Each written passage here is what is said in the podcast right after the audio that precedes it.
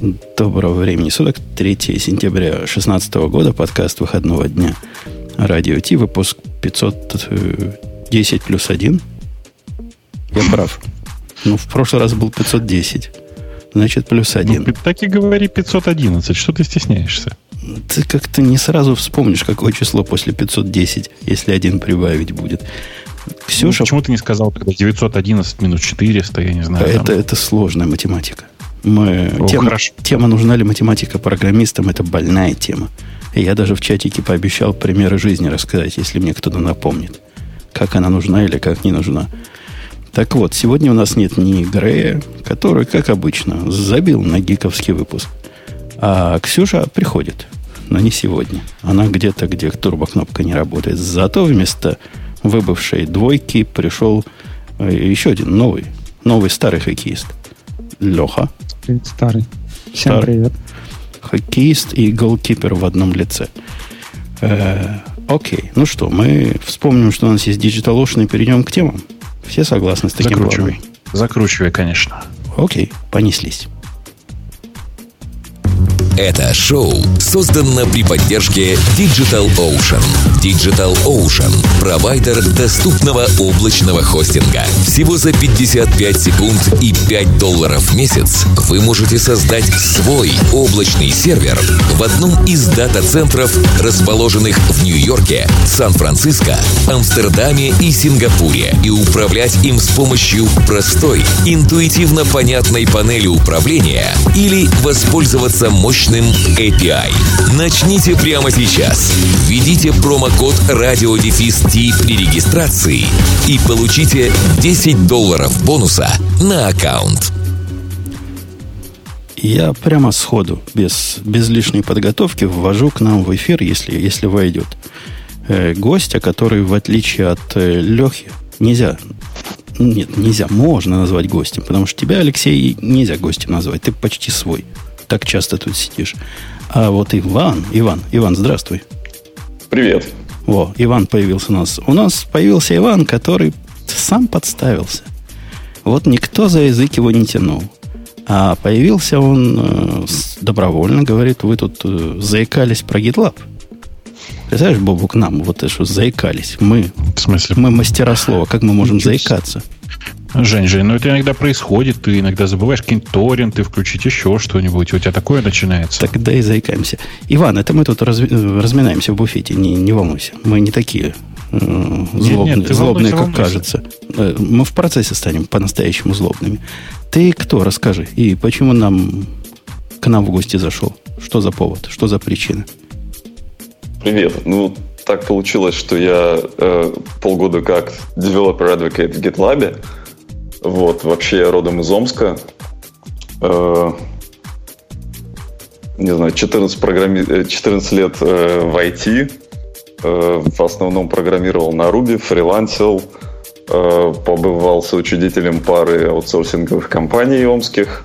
Соорганизовал парочку айтишных конференций под названием Happy Dev тоже в Омске. Э, последние два года живу в Сербии. И вот полгода назад меня занесло в GitLab. И вот скажи ты мне, как серб сербу, как ты до жизни такой докатился? Это что, адвокат? Это что за, за такое? Евангелист это как раньше называлось? Да, когда я, короче, на эту э, должность э, заявлялся, это называлось евангелистом, но на следующий же день это переименовали в адвоката, да. В общем, евангелистов у нас не было давно. Последний евангелист у нас был Петя. Но ничего, мы все, что у нас накопилось, к евангелистов тебе и выскажем. Коллеги, вот Бобук, Алексей, вы про меня-то все знают, что я большой пользователь GitLab, а вы как? Большие, маленькие или никакие?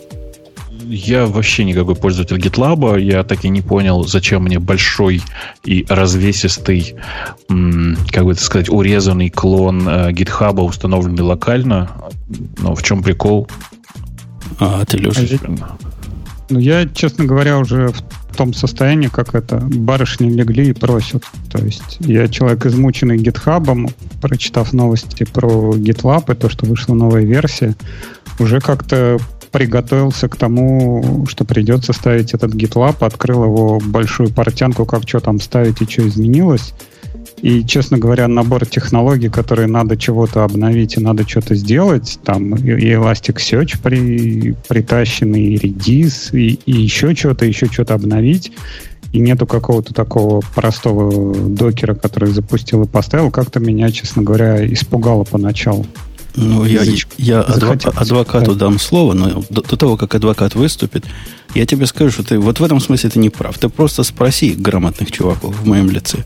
И они тебе дадут еди, один единственный композ файл, который поднимет всю эту балалайку, и, и все это работает почти из коробки и почти не ломается. Слушайте, но... не, но есть же, есть же официальный э, набор имиджей, э, и непонятно, почему не пользуются ими. Я не знаю. Это, когда я начинал, его не было. Ну, Иван, расскажи нам, что, что это такое? Почему человек с улицы, вот Алексей, прямо не последний пацан и не пальцем деланный, в наших делах все понимает, имеет о вашем продукте такое, прямо скажем, неправильное мнение. Технологии у вас какие-то там.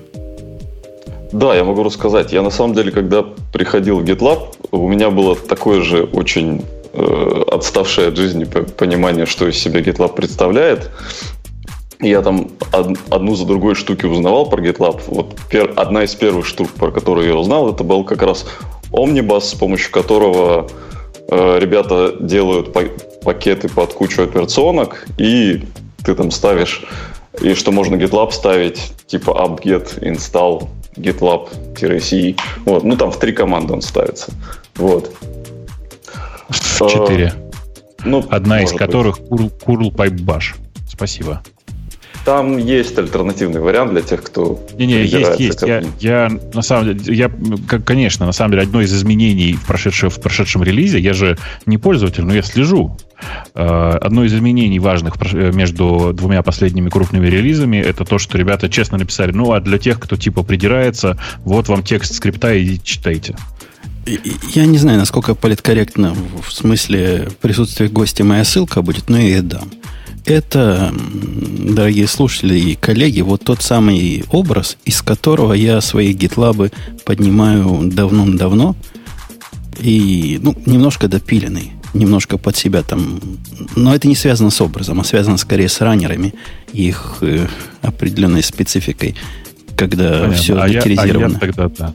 А я тогда в чатик все-таки кину официальную ссылку, ссылку на официальный GitLab CE Docker Image, потому что он вроде как и обновляется, и вообще все дела, в отличие от непонятно чего от имени Умпутуна. А, вот это непонятно чего от имени Умпутуна, опять же, я дам гостю сказать. По-моему, это, это до последнего времени был единственный набор для докера, а ваш появился чуть ли не пару версий назад. Слушайте, сейчас, секунду, но вы обратите внимание, что для того, чтобы установить э, по, по Жениному рецепту, э, взять готовый композ файл и установить GitLab, придется пойти на GitHub.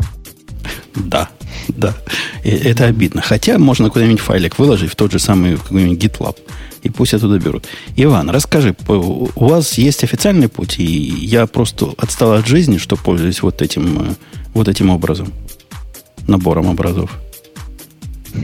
Я на самом деле тоже узнал о том, что есть какой-то официальный э, способ устанавливать через докер от нас тоже буквально вот неделю назад.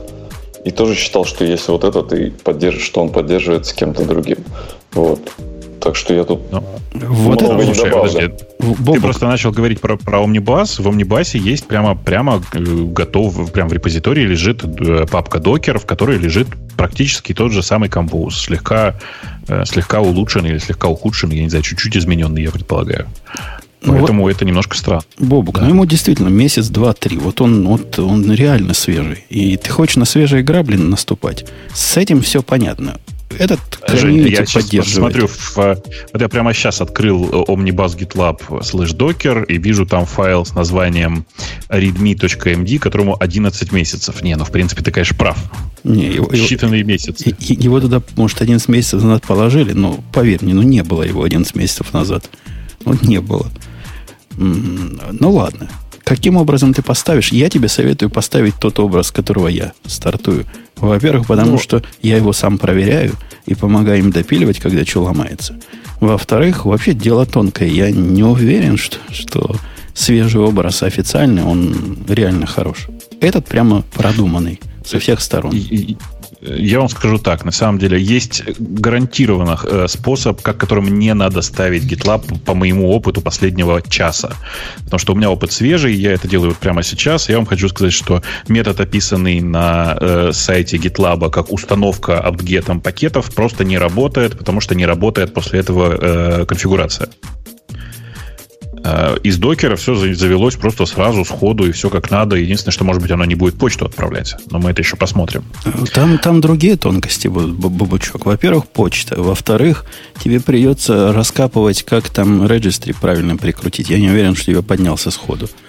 Э, много разного интересного может быть, если тебе это и а, ты, знаешь, мне кажется, мне кажется, ты слишком быстро бежишь, потому что про регистр я пока не понимаю, зачем он мне локально, э, с учетом того, что у меня очень маленькое использование докера в домашних условиях, и в домашних условиях мне проще прямо на хосте собирать. Мы с тобой это уже обсуждали. Окей, давай, давай к гостю вернемся. Mm-hmm. Иван, Иван, слушай, вот есть некое заблуждение по поводу того, что такое GitLab.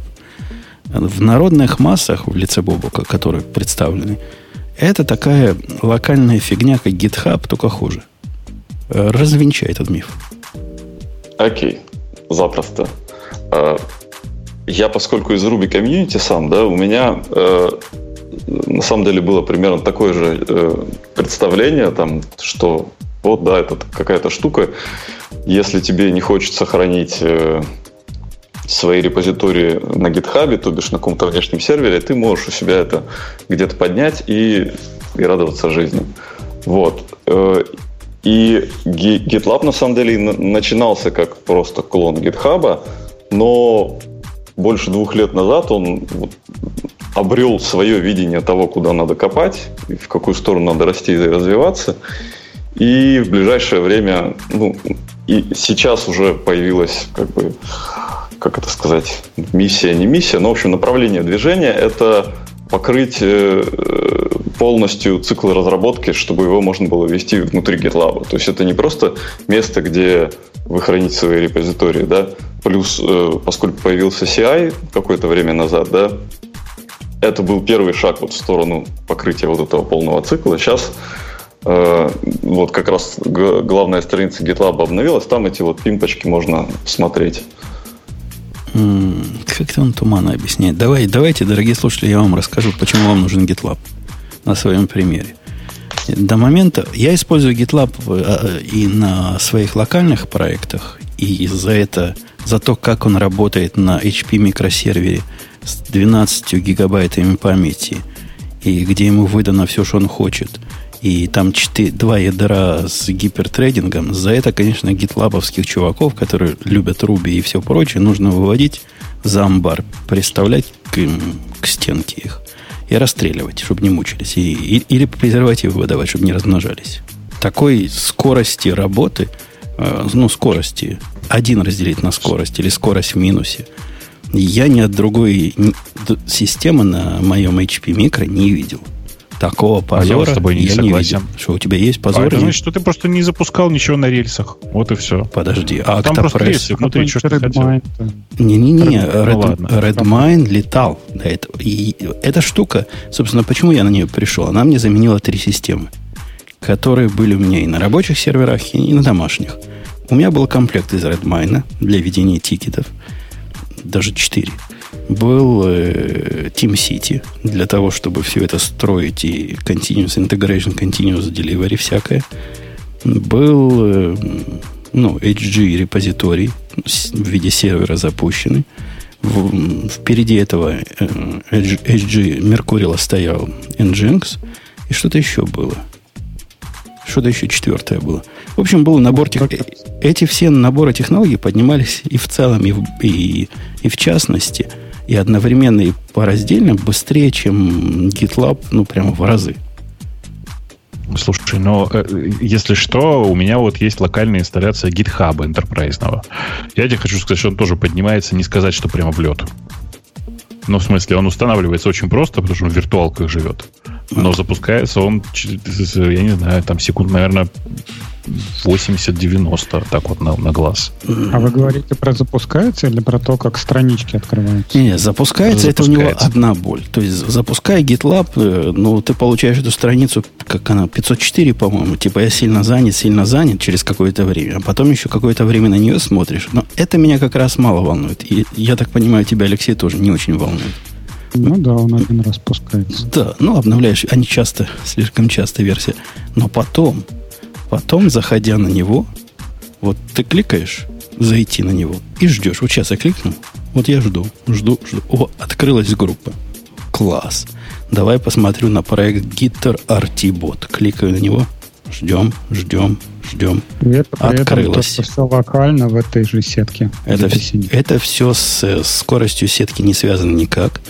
Э, компьютер ничего тяжелого не делает вообще. И эффект подобный я наблюдаю постоянно. Ну, Слушай, ну что ты переживаешь? Там, я же говорю, там рельсы внутри.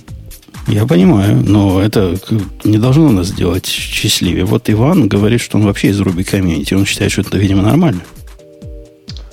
Э, к сожалению, это, это ну, это, да, это рельсы. Все, что я могу сказать, это недостатки рельсового подхода, когда там у вас база данных выступает в роли ядра. Ну и вообще там много, много этих слоев, которые э, любят откушать ваш CPU. Ну, Женя, ты уже обновился вот на ту версию, про которую мы разговариваем? Да, да, конечно. И про это обновление тоже отдельное. Я жил, там, стяживал. Я вот читал, когда изменения, они там прям сильно гордятся, что они в этом э, обновлении там сократили количество SQL запросов, и у них даже там красивые графики. Вот у них там. Да, да, это, каждый, это каждый раз происходит. Видно, что они понимают, что это проблема. И, Иван, вам буквально рескепт и уважуха, что вы с этим боретесь. Видимо, результаты есть, но все-таки, где хотелось бы сделать скорость в разы быстрее, она пока на, на какие-то фракции процентов быстрее становится.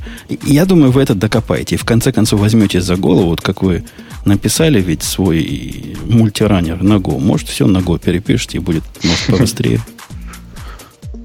А, кстати, а если брать какой-нибудь джиру? Вот, например, issue tracker, ну вот чисто гипотетически, да, я захотел вот этот issue трекер использовать для не для разработчиков, а для каких-то там, внешних issue, да, там, не знаю, маркетологи какие-нибудь закидывают issue. Могу я им вместо джиры подсунуть вот этот GitLab, и они не начнут блевать от, от скорости работы? Ну, у нас я как раз по, по счастливому совпадению в отделе маркетинга, и мы как раз используем э, на, наш issue трекер для ведения всех этих наших задач. Лё, ну, Леш, ты можешь проверить это сам. У них есть публичный их issue трекер.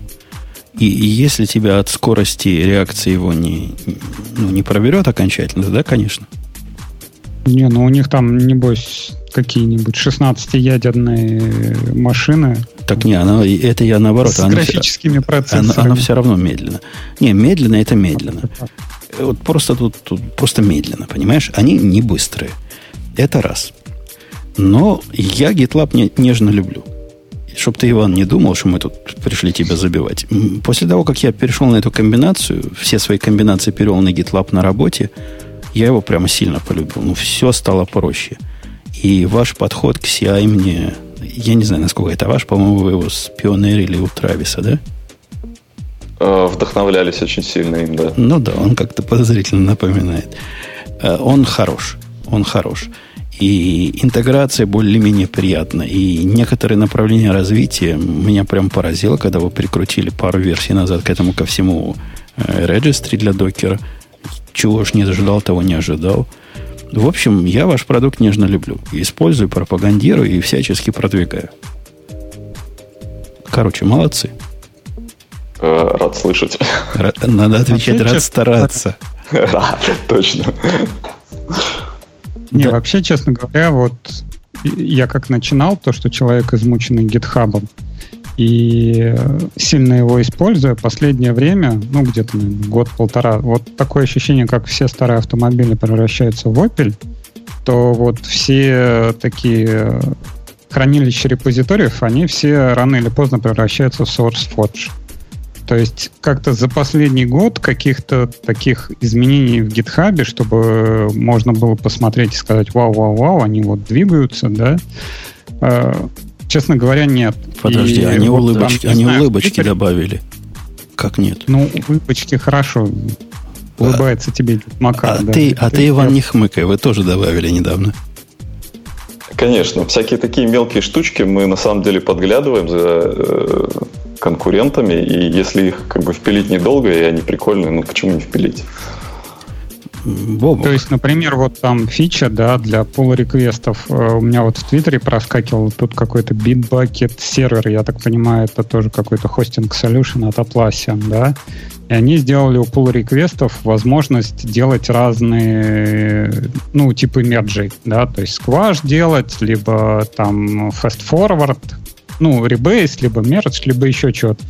Вот этой фичи, мне кажется, GitHub уже долбят в мозг хрен знает сколько времени, наверное, с самого создания. Они добавили еще один вот скваш, по-моему, полгода назад, да, и с тех пор остановились и никак этого не сделают. Везде это есть, Bitbucket есть, GitLab, по-моему, тоже есть, можно разные эти пулы сделать. Эти не могут. Почему так? Подожди, а в GitLab это даже не так называется. А это в GitLab есть, Иван? У вас он вообще называется Merge Request, тоже называется у всех остальных pull request. И его ага. можно делать как-то другим способом, как Леша объяснил? По-моему, нет. По-моему, Merge Request говоря, можно только замерджить. Я, честно говоря, прослушал. Не, ну вот... Не один я такой. Не один какой такой. Ну, просто взять и прослушать, что ты там такое наговорил, э, потому что я в этот момент сидел и, и разбирался с установкой GitLab. Да, ну. Э, ладно. Нет, но у Bitbucket, э, у гита есть возможность разных мерджей, да, то есть ты можешь делать мерджу скваш, то есть все комиты из ветки объединять и залить в основную. Либо ты можешь смерджить как с дополнительным комитом, либо ты можешь сделать ребейс, чтобы у тебя была прямая история, да, вот все комиты, они как бы в основную ветку заходят. И вот у Bitbucket сервера, ну, по крайней мере, то, что я видел на этом, на гифке, которая сделана, там можно выбирать, какой тип такого мерджа можно сделать. И, честно говоря, вот до того, как мы начали GitHub использовать, мы очень часто ребейзили. То есть, чтобы у нас была длинная такая постоянная история, она была одна ветка, прямая, такой свен в миниатюре. И было все клево и замечательно. На GitHub, когда мы перелезли, там по-другому сделать нельзя. Только мердж с помощью комита и вот эти вот завитушки, завитушки, завитушки с ветками. Вот, честно говоря, вот это бесит, и то, что нельзя это поменять, это, честно говоря, очень плохо. Хорошо, что это можно сделать в GitLab, наверное. Или а, нельзя? По-моему, нельзя. Иван, можно По-моему, нельзя. Да, ли, либо нельзя, либо я, либо я про это не знаю. И вот. я вот согласен, Фредович. По-моему, нельзя. И кроме того, Леха, что-то у тебя не так в консерватории. Я своим, наоборот, запрещаю такие вещи делать. Почему? Выпрямлять историю. Я им пускай будут веточки, пускай будут вот эти все ушки. Я за честную историю. Э, так это наоборот не честная история, а как раз какое-то непонятное ну, как дерево. По жизни оно так было. Вот так по жизни было. Вот мы отсюда отщепили фичу, фичу, мы ее писали, писали, мы потом влили, потом мы влили ее там в какой-нибудь мастер, потом в какой-нибудь релиз. Все это я хочу видеть, как оно было в самом деле, а не прямую и как железная дорога историю улучшенную и отшлифованную. Зачем мне улучшенная и отшлифованная? Когда у тебя, э, когда у тебя улучшенная и отшлифованная, там все понятно, с какого места, там, какая фича начиналась. То есть, например, там, не знаю, это обязанность разработчика сделать ребейс на текущее состояние ветки и залить изменения истории на текущее состояние ветки. Если разработчик, который заливает, это тот же, который делал ветку, то, в принципе, да, тут разности, разницы никакой. А если ты как тимлит там делаешь, не знаю, код-ревью или что-то делаешь, и потом тебе надо сделать мердж, ты нажимаешь кнопку мердж, а он тебе говорит, нет, извини, чувак, у тебя конфликты, давай ты тут сиди. И ты как тимлит должен еще сидеть, выруливать это, что-то делать. Погоди, а погоди, а, от, от того, что ты делаешь... Погоди, ты, ты, ты как-то вносишь э, в мой неокрепший э, гита мозг некое заблуждение. чем тебе выровненная история от твоих конфликтов поможет, если то место, в которое, которое ты мерджишь, было не, не up-to-date с твоим мастером, куда ты пытаешься заребейсить? Это такой же конфликт и будет. Где, где твой выигрыш?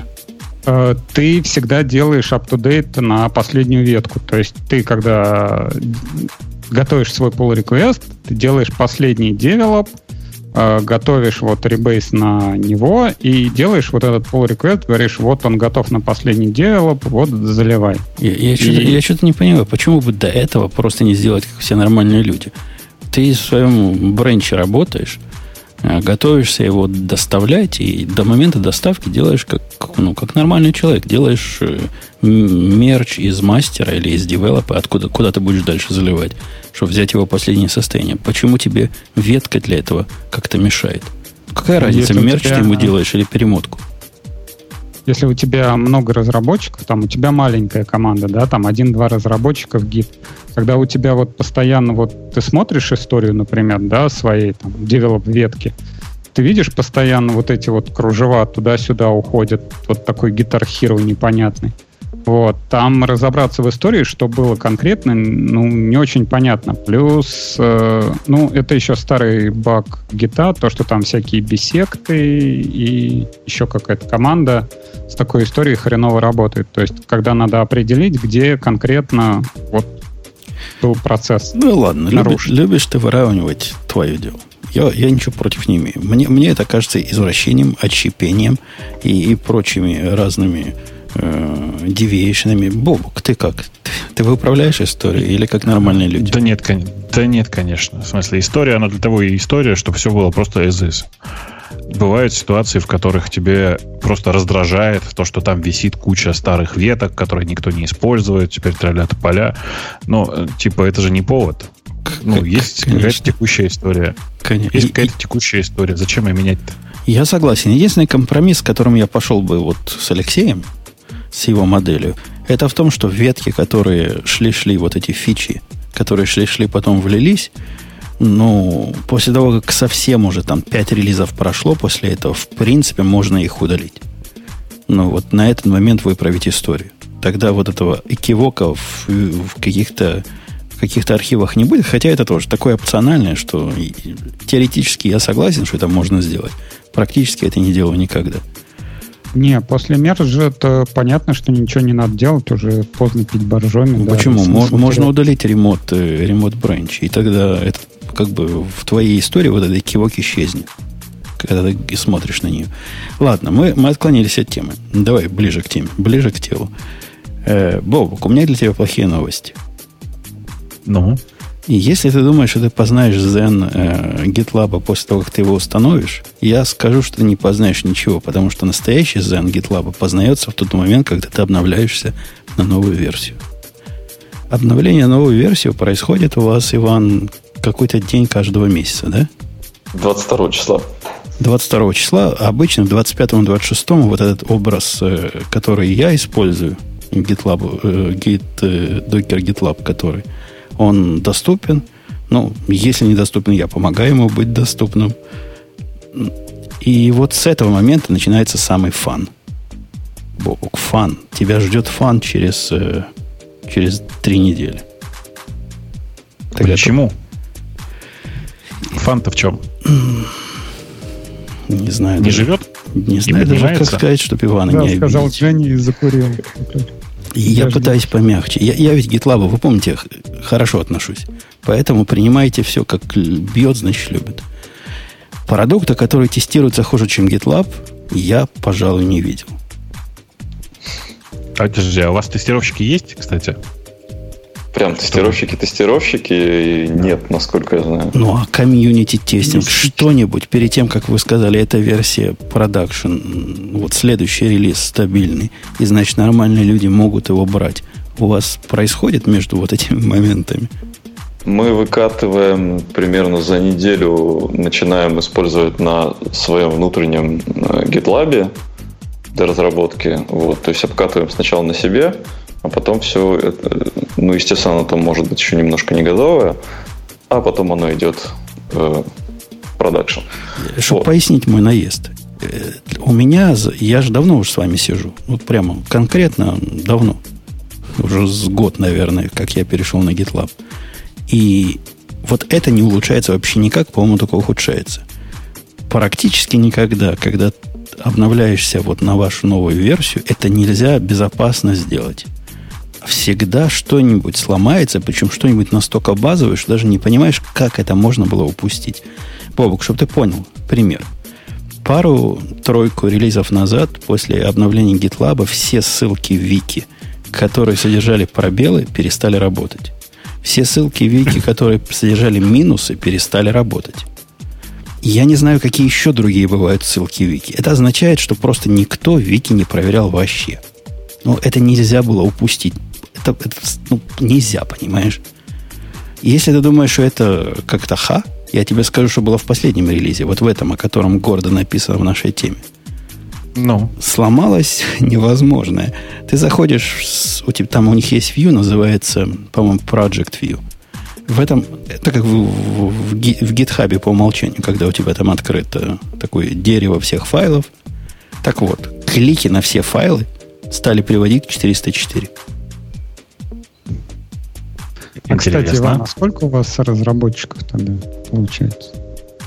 Ой, я не считал. Я могу только сказать, что когда я приходил в GitLab, там было примерно 30-35 человек. Вот прошло, прошло полгода, сейчас у нас уже то ли 100, то ли 120 человек. Понятно, что а, из, ну, них, это объясняет. из них разработчиков там, э, наверное, меньшая часть, но тем не менее. Я, я, в общем, поддерживаю вашу идею вот этого регулярного continuous development. Это хорошая идея, и вы действительно быстро выкатываете фичи. Ну, вот что-то с вашим предвыкатывальным тестированием не так. Потому что реалистически, дорогие слушатели, новым GitLab нельзя пользоваться, пока не вышел там точка 1, а еще лучше точка 2. Вот даже не Слушай, ну ты разработчик или где? Ну, ты разработчик или где? Это же стандартная практика. Никогда не, не пользуйся свежевышедшими релизами. Э, ну, все-таки, все-таки хотелось бы помучиться. Ну, хоть, вот выкатывают они фичу. Я читаю же changelog, они до этого changelog выкатывают. Видно, какие знатные фичи. Многие, прямо без многих я плачу. И хочется попробовать. Ну, конечно, пробую я на, на кошечках у себя дома ставлю на HP, смотрю, как она не работает, и не трогаю рабочие серверы. Но хотелось бы, чтобы вот этих, э, вот этих, э, вот, вот, да, черти что, было бы поменьше. Не, вообще как-то странно, если, как Иван говорит, они выкатывают сначала на свой хостинг и на нем тестируют, обкатывают, то получается, что на их хостинг за несколько дней в Вики вообще никто не заходил? Или у них как-то обратная связь не работает? Я, я не могу, может, я не могу этого объяснить. И, и вот реально. Ладно, Вики, но может действительно Вики не пользуется на публичном хостинге почему-то. Но из э, проекта View перейти в файл – но это как бы сразу делаешь. И вот это может не работать. Я думаю, что это тоже одна из э, цен, которые приходится заплатить за скорость разработки. То есть э, приходится платить скоростью работы, то, что вот все жалуются, что медленно. И вот такой нестабильностью, потому что, к сожалению, то, как э, пишут люди на рельсах, это часто бывает сложно тестируемо. Вот. Я, я на самом деле... это, это, для начала это сложно описуемо вообще, как люди пишут на рельсах. Бывает, Страшно бывает. В GitLab это не так, там хотя бы есть слой сервисов, вот, и там это, это ну, в общем, выправляет ситуацию. Но на самом деле я туда глубоко тоже не смотрел, и это только вот когда-нибудь, надеюсь, туда заглянуть поглубже. Из удивительных Женя. вещей, Бобук, это и... и... Подожди, да. стой, стой, стой. Да, а насколько тяжело откатить на предыдущую? То есть вот ты там залил что-то, да, обновил, насколько тяжело обратно все это сделать? Ну, вообще, знаешь, в этом они тоже не красавцы, прямо скажем. Э, в этом тоже. Похоже, совместимость с прошлым не особый приоритет. И, в принципе, в такой модели, когда ты бежишь вперед, я понимаю, почему это не особый приоритет. Ну, например, никаким сюрпризом не, не станет то, что в новой версии добавился какой-то новый ключик, Вот в последней версии, например, добавился ключик без... Э, если ты не устанавливаешь какой-то два новых security key, э, ты даже запуститься не можешь. Э, раньше мог, а теперь не можешь. То есть как-то они увеличили я не знаю чего, там соль куда-то добавили. Я сильно подозреваю, что если я попытаюсь откатиться на, после того, как я все это проделал, новых тикетов завел или новых чего-то там наделал, я откачусь на старое, будет больно. Потому что раньше этого не было, теперь оно появилось. И я, честно говоря, ни разу не пробовал. Я просто не довожу до ситуации вот, критичной, что я все сломал. Я не трогаю свои боевые, пока полностью не удовлетворен своим локальным. А с локальным, да, приходится, приходится так и жить какое-то время, вот без, без вики или без э, по, по, возможности открыть файлы. Я, я бы на твоем месте, Леш, не стал пробовать откатываться. Да, я тоже никогда не задумывался, на самом деле. Ну, спрошу обязательно, э, что, что у нас ребята по этому поводу думают. Реалистически можно откатиться на снапшот. Если ты делаешь бэкапы, а бэкапы у них делаются прям по-людски, хотя восстановление из них немножко не по-человечески, но я пробовал однажды из бэкапа полностью восстановиться, а еще проще, если ты в облаке, Леша, например, откатить на снапшот вчерашний. Ну, с, понятно, ты потеряешь всю историю за, до момента отката, все свои тикеты, все, все, все, все на свете. Это будет больно. Поэтому аккуратненько. Не, а Вообще концепция докера, то, что там какой-то волюм подключаешь, да, и, и с ним работаешь, ну, тогда и волюм надо снапшот откатывать и сам докер имидж менять. Если ты берешь вот этот GitHub CI.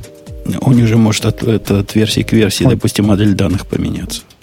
Тебе никакие ну, да. докеры в этом уже не помогут. То есть ты теряешь данные, правильно? Если у тебя нет пути а, про даунгрейдиться официально, по-моему, такого нет, то, в общем, только курить бамбук. Да. Не, ну, что вы, вы поняли правильно. Иван, ваш продукт совершенно крут. Ой, а что это? Я, вы все пропали, что ли? Алло, алло. Я здесь. Здесь, а как-то у меня скайп. Ваш продукт крут вот в тех областях, в которых э, мне интересно. Система организации тикета у вас прелестна. Вот тикеты прелестны. Я от Redmine к вам пришел, который как-то богаче. Но ваш минимализм, он, он прекрасен. В общем, прими мои самые, самые теплые. Передай там чувакам, которые пишут э, систему тикетов, они красавцы. Передай, Обязательно. Передашь. CI... А, кстати, а насколько они расширяемые? Вот, ну, опять же, да, больной вопрос, насколько это может Jira заменить, там, не знаю, какие-нибудь workflow, там, кастом филды, там, что-нибудь такое? По-моему, ответ никак, хотя я дам Ивану слово. Ну, то есть это ближе к GitHub или ближе к жире? Это ближе к GitHub, и это, это um, проще, чем Redmine даже, если ты понимаешь, о чем я говорю. Да, он простой, но он побогаче, чем у GitHub, то есть там можно э, кое-чего нарулить, но до, до Jira он не дотягивает, хотя я и Jira особо не использовал, но знаю, что там, да, можно очень богато наруливать.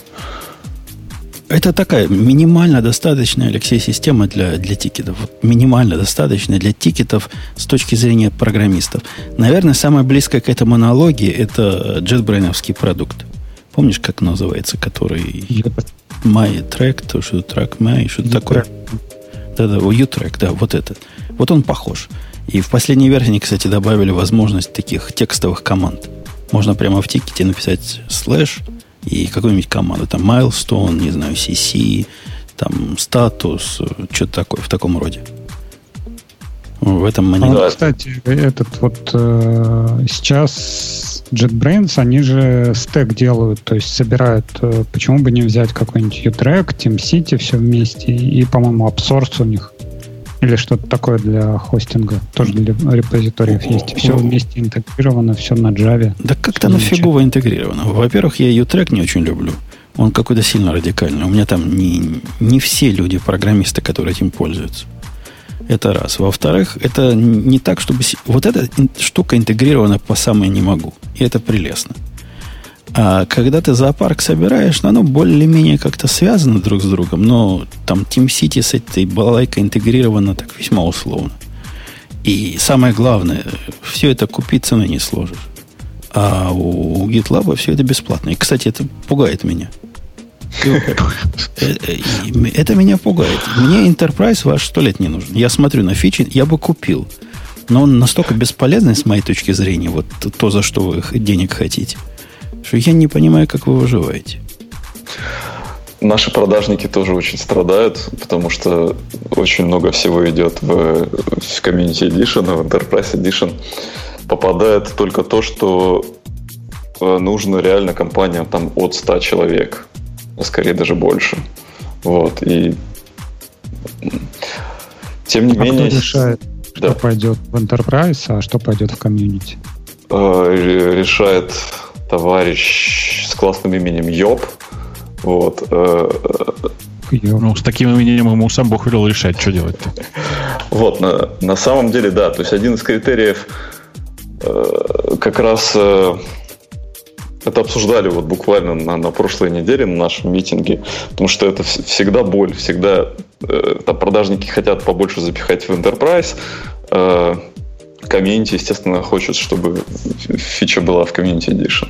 Вот. И один из критериев это то, что нужна ли это, нужна ли будет эта фича больше индивидуальному разработчику или маленькой команде, или имеет смысл только для больших команд. Если она только для больших, то она идет в Enterprise. Вот. А у вас, кстати, вот этот все open source GitLab или это GitLab Community Edition open source, да, и поверх него как бы есть э, фичи, в которые входит Enterprise Edition. А, то есть добавлено.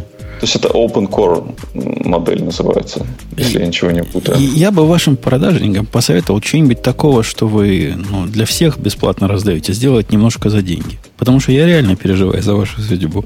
Я бы с удовольствием заплатил. Просто нет ни одной причины, за что бы мне сейчас вам заплатить. Подумайте, подумайте над этим. Э, что касается вот этой новой версии, о которой мы говорим, 8.11, она уже не очень новая, ей уже три неделя практически. Это уже старье. Э, главное, добавили, на мой взгляд, абсолютно бесполезную штуку. Это доску, где можно... Как она называется, вот эта доска? Board. Кан канбан доску добавили. Вот прямо у всех ну, нет, есть а, модная. А она там пока что не сильно канбан, она на самом деле очень-очень простая. Это вот просто за, захотелось сделать первый подход в этом направлении, да, первая итерация, что у нас получится за месяц сделать. Ну вот, сделали такую простенькую штуку, чтобы визуализировать workflow. Вот, на следующий релиз там запланировано уже там несколько таких досок на, про, на проект, и, ну и еще всякие штуки. Да-да, Пока Боб, что она Боб, очень простая. Бобок, имею в виду, это доска, и Леша, имею в виду, не работает в Safari. То есть от, вы видеть вы ее можете, а вот драг and дропнуть. Ну, видимо, у разработчиков и пользователей Что, Safari не починили, нет. да? Не, не дроп. Как-то дропается, но не всегда. И как-то не туда. Ну, ну, кстати, вот смотри, это тоже плюс GitLab. Мы используем на базе GitHub, есть такой Zen, там называется Zen... Zen А, Zen да, штука. Я так понимаю, глядя на нее, вдохновлялись а она работает только в Chrome. То есть Firefox а. как минимум уже круче. Ну, на самом деле, несколько таких проектиков есть, и на все из них смотрели.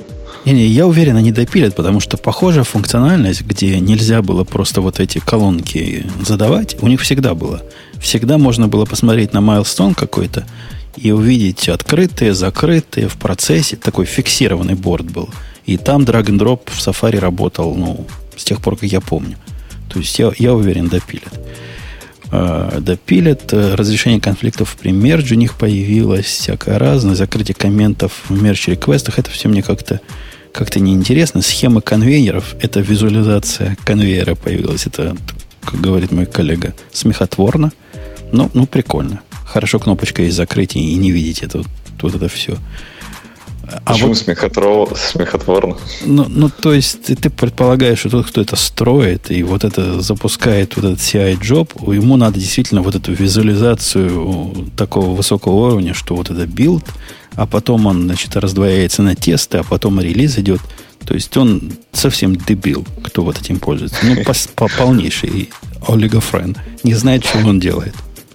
Ну да, это, конечно, штука скорее для красоты. Не, а... ну почему, например, посмотреть, да, вот такой олигофрен, как я, да, посмотреть, где остановилась, например, на каком тесте. У меня не, не, это не про то, это не про то. Тест один завалился, а тест 2 прошел. Оно и до этого можно было вот это сделать. Сейчас появилась просто такая визуализация всего пайплайна, понимаешь? Пайплайном они называют э, последовательность шагов. Вот сейчас оно графически рисуется, как пайплайн происходит. А показывался он в плоском виде, ну, всегда. Ну, в последние три больших релиза уж точно. Так что это действительно для, для любителей. А чем графически от плоского вида отличается? Ну, древовидный он. А. Ты, ты зайди вот в эту новость нашу, там у них называется схема конвейеров. Не, это... картинку. Вот вроде прикольно. Да, но... Можно посмотреть, где тест 1, тест 2 отвалился. Ну, это не тест 1, тест 2, это этап тест 1, тест 2, это задачи тест 1, тест Это не про конкретные тесты, это просто оно так названо. Это разные, разные конфигурации в их CI файле. Да, это, это разные наборы скриптов. Вот это, это галочка статус. не статус. Ну, так я, я и говорю, прикольно. Ты смотришь на нее, и сразу понятно, вот где там что-то, если у тебя древовидный вот этот пайплайн, сразу понятно, где что отвалилось и где что блокирует. Ну, окей, если тебе надо дерево для этого, молодец. До этого это можно было плоско посмотреть. Билд, потом тест 1, тест 2, потом релиз, потом мотодеплой, потом еще что-то там. И тебе надо дерево, ладно, я, я ж не против. Можно его скрыть, меня оно отвлекся, отвлекся на, на 30 секунд от происходящего, когда вернулся, вы обсуждаете, что кому-то здесь нужно дерево. Это, конечно, мощно вы, да. Ну, мы теперь собачники, нам можно. Э, э, всякие другие штуки, которые, там, например, интеграция с кодинг появилась. Иван, ну, ну разве так можно? Как можно с этими спамерами дружить? Я не могу от них отписаться никак. Я после того, как увидел вашу новость, пошел к ним, завел себе среду разработки. У них с документацией еще хуже, чем у вас, поэтому я даже не понял, на что я подписываюсь. А там какие-то языки чуждые мне. Разные JavaScript, Ruby и все прочее можно делать в облаке. И теперь не отписаться никак. И они спамят меня, спамят. Вот по этой классической схеме. Значит, через день напиши mm. пользователю, как ты чувствуешь. Через два дня спроси, нет ли насморка. Через три дня спроси, чем я еще могу помочь. А, ну, на самом деле, я эту штуку не, не использовал, могу только рассказать, как она вообще появилась. Да? То она появилась, опять же, из той самой идеи, чтобы весь процесс разработки можно было делать внутри GitLab, и рассматривали на несколько таких систем, в, ну, типа, чтобы можно было прямо в браузере открыть ваш код, что-то поредактировать. И кодинг, по-моему, то, то ли он за open source недавно, то ли что. И, в общем, посмотрели, насколько сложно будет его впилить, и оказалось, что прям вообще не сложно. И прям решили впилить, да и посмотреть, что получится. Слушайте, но э, вот это, это, это опять же мой главный вопрос. Смотрите, я иду прямо по ссылке с надписью «Кодинг из open source», «Травля поля», тыкаю на ссылку и попадаю, куда бы вы думали? Правильно, на GitHub. Вас вообще не парит, что все на GitHub? Пока не парит. Э, мы понимаем, что сейчас GitHub это, ну, он стал больше, чем просто хранилище репозиториев. Это сейчас э, система по умолчанию для каждого разработчика, и это такая витрина всех open source проектов. Это вот так сложилось, но это может поменяться. А мне даже не кажется, Бобук, что их это должно особо волновать и парить, как ты сказал. Ну, у GitLab есть, у GitHub есть своя прямо поляна делянка, а это социальная система э, разработки. И когда я делаю свой pet project, который, э, в котором больше, чем я один, и у меня и мысли нет сделать его в GitLab. Как-то слишком много телодвижений, если его дома у себя держать или у них на хостинге. Да и вообще все и так в GitHub. Я там это сделаю в своем приватном репозитории. Ну, замечательно. Но когда у меня есть параноидальные мои собственные проекты или мои рабочие проекты, которые я не, не хочу вне хранить и не могу, и не имею права, вот это их поляна, вот это их делянка. А почему ты не ну, рассматриваешь их хостинг? Ну, потому что ну, если бы я их хостинг рассматривал, я бы в этом же контексте и рассматривал гитхабовский хостинг.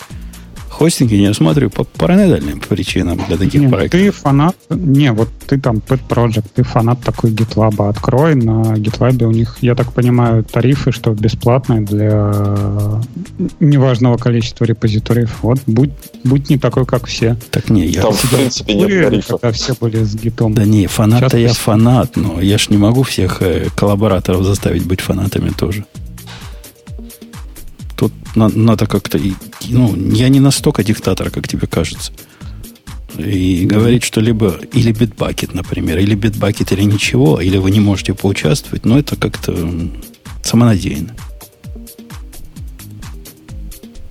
Окей, okay, да. Я не все и... Ну, все. это слишком, слишком уж другой. Э, Окей. Бобук, надо сказать, что я тебе, вот я тебе лично при всем при этом советую не, не париться всякими гогами и, и прочими недорешениями, а действительно поставь GitLab, полюби его и пойми, что это то, что тебе надо.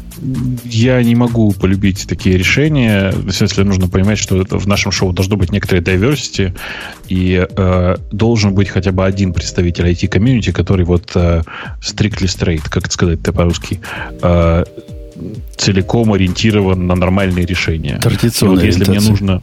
Да, если мне понадобится какое-то простое необлачное решение, я, конечно же, возьму GOGS, э, так же, как я его сейчас и использую, по банальной причине. Один докер-контейнер, ничего не нужно, э, все работает. Да и нифига все такое. не все не если... работает. Во-первых, китайцы Но... Ну, писали какие-то. Во-вторых, никакого CI нет, тебе где-то сбоку еще надо будет какой-нибудь дрон, Travis, еще что-то. нужен CI дома. Мне как... не нужен CI дома. Как не нужен? Ты строишь как проекты хоть где-то. Конечно, но мне не нужен CI дома. Хорошо. Понимаешь? Три, триггер, чтобы эти проекты построились. Где они будут строиться? На, на настоящем большом удаленном трависе? Я не хочу в наружу вообще выходить. Я хочу вот все вот, вот в корзинке лежит. Повторяю, да. должен же быть кто-то стрейт у нас в, в компании. Все в порядке. Я вообще не переживаю по этому поводу. У меня вообще большая часть того, что я сейчас делаю, лежит просто на гитхабе. Э, в приватный репозиторий положил и не паришься по этому поводу. Зачем ну, все это? Зачем потому все что, эти сложные приседания? Потому что ты смелый и борзый. И ты думаешь, что GitLab знает, как... GitHub, GitHub. знает, как, как все защищать и как все правильно хранить. И я не такой Нет, смелый а и не для... такой борзый. Не-не-не, подожди, подожди. А для этого у меня на работе есть локальная инсталляция GitHub. За фаерволом, там вообще все ну, оторвано. Не, вы, вы, там вы богаты, вы можете, себе, вы можете себе позволить, видимо. Да, и этот ну, человек говорит про стрейт, который использует GitHub Enterprise. Нет, подожди, GitHub Enterprise совершенно прекрасен. У тебя на работе и дома одинаковый environment. Представляешь, красота какая. Вот, даже... И у меня тоже самое GitLab. И дома, и на работе. Представляешь, красота какая.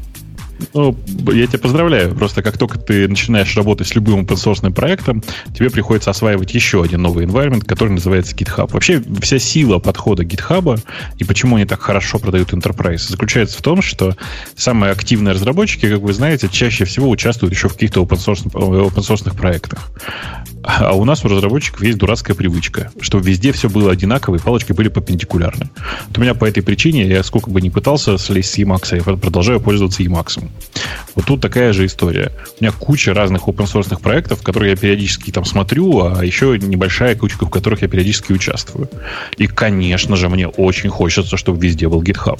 Да у вас, батенька, ну, OCD какой-нибудь. Конечно. OCD. Как у нас у всех.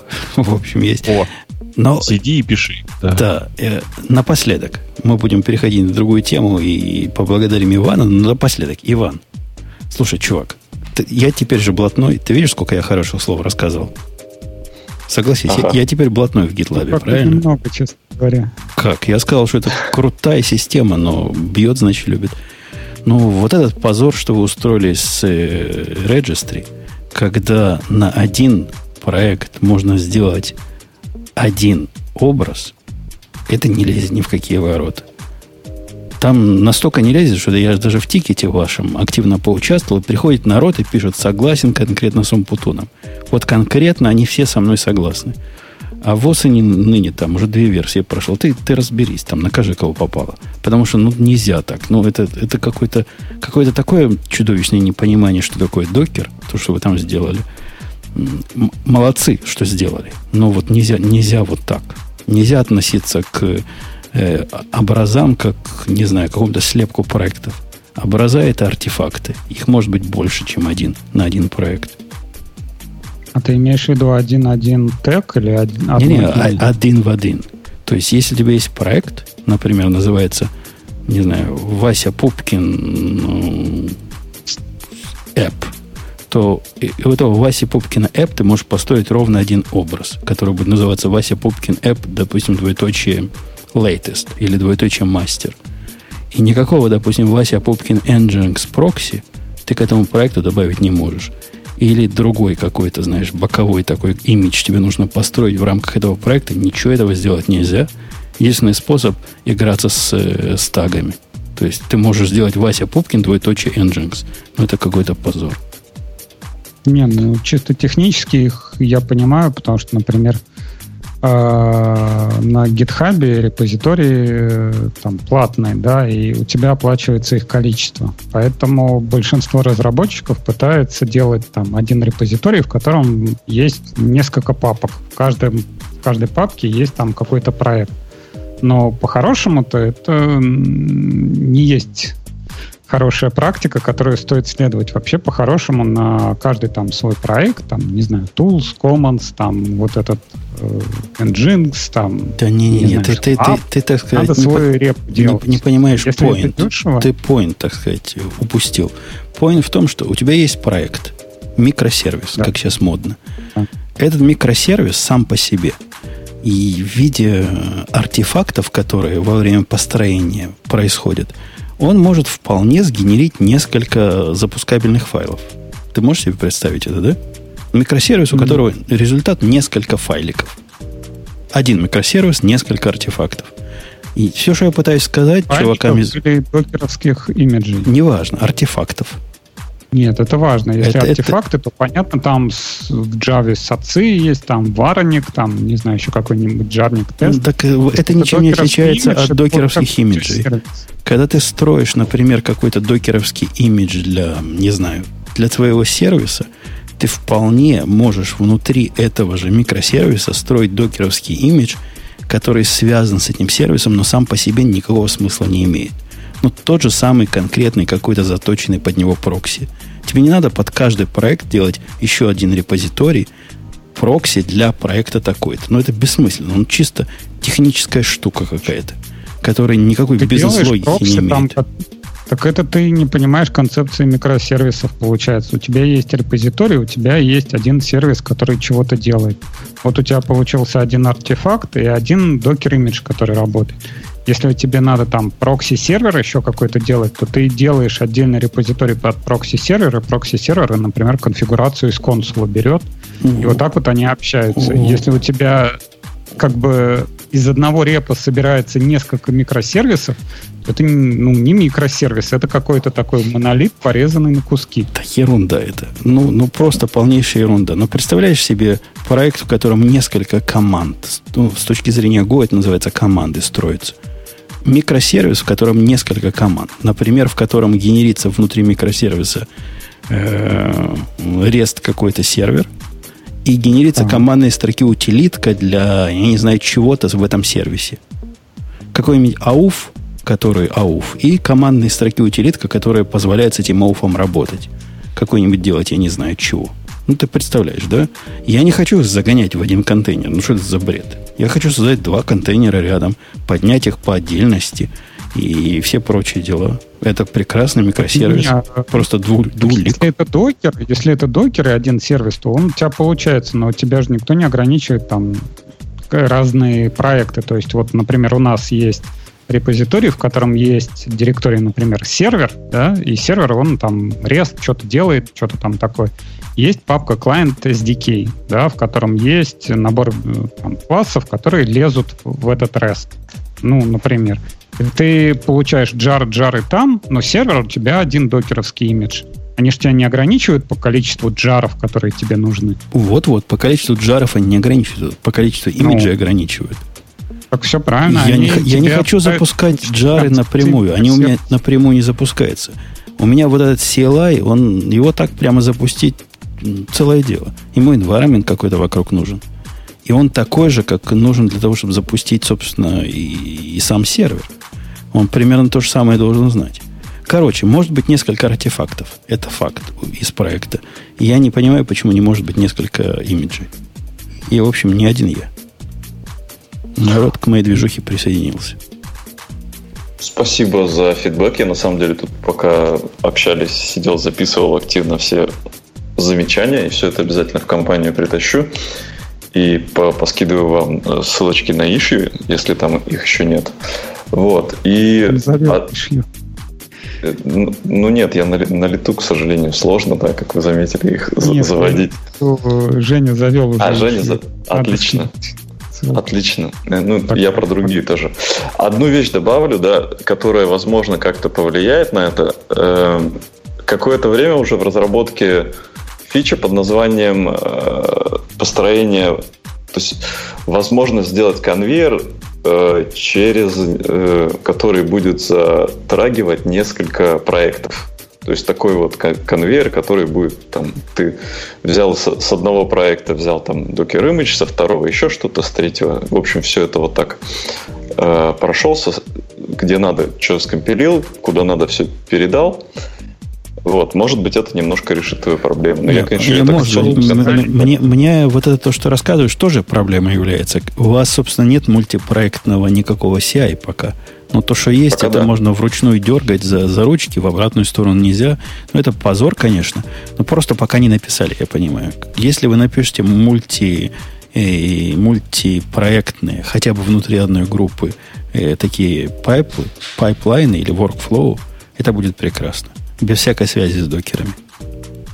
Женя, а у них нет dependency в CI? Нет, вообще нет.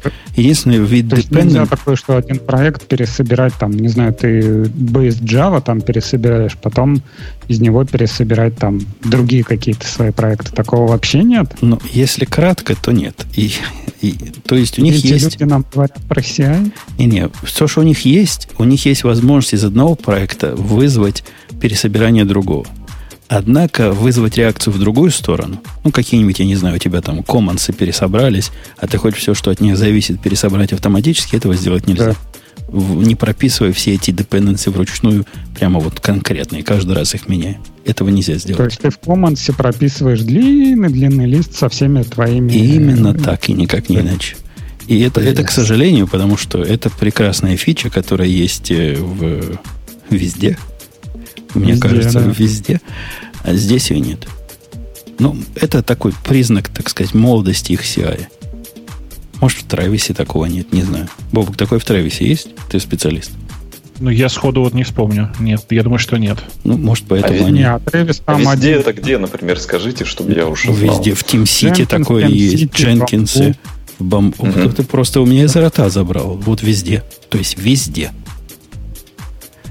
Не, в Тревисе этого нет, потому что Тревис рассчитан как бы один репозиторий. Ты закидываешь его и... Ну, вернее, закидываешь репозиторий в Тревис, он даже тебе не может несколько артефактов собрать из разных мест. Там, если у тебя сервер, там клиент, ты а, описываешь в одном большом файле все это. Окей, нету. Но у них явно вот черпание из внешних источников. Это из Тревиса вычерпали, и странную идею с Registry вычерпали из Docker Hub, это совершенно очевидно добавляйте своего творческого видения. Иван, спасибо, что зашел. Может, и Спасибо, не, что позвали. Не кажется, что я, я большой любитель вас, но я, я вот реальный любитель. Я потому и ругаю, потому что люблю. А так бы просто да молчал. Он, он нам все уши прожужжал, поэтому, ну, как бы... Да. да. Нам осталось кого-нибудь из докера пригласить, да? Зах, заходи еще, особенно когда все эти проблемы решишь и сможешь нам отчитаться. Окей, обязательно. Пока. Э, окей. Ну, вы остались здесь, коллеги? Ну, конечно, мы пока здесь. Ну, просто скайп у меня так странно ведет себя. Непонятно, кто здесь, кто не здесь. Конечно, конечно. Отмазывайся. Ты просто хотел нас отключить, но не нашел кнопку, да? Как одна большая. У меня есть поперечная клавиша, как же нет? Слушайте, я обещал историю рассказать про нужна ли математика Давай. программистам. И я не помню Лешина мнение на этот счет. Бобу говорит, что математика не нужна программистам, кроме арифметики. Это я помню. Ты сейчас ни, ни с кем меня не перепутал? Блин, ну подыграть, не, подыграть не можешь, потому что я знаю, что Нет, Леха скажет, что надо. Тогда, Леша, а, ты подожди, скажешь, что давайте, не надо. Давайте договоримся. Нет, я слушаю, Нет, ну, что конечно... Бобук скажет, а я скажу обратно. Не, не, смотрите, конечно, давайте до уровня, арифме, до уровня арифметики-то опускаться не надо. Давайте поднимемся чуть выше и скажем, до, какой, до какого конкретного уровня математика разработчику нужна. Не, вот серьезно, уровень? серьезно, Леша, какого уровня математика нужна разработчикам в тех областях, в которых ты пилишь?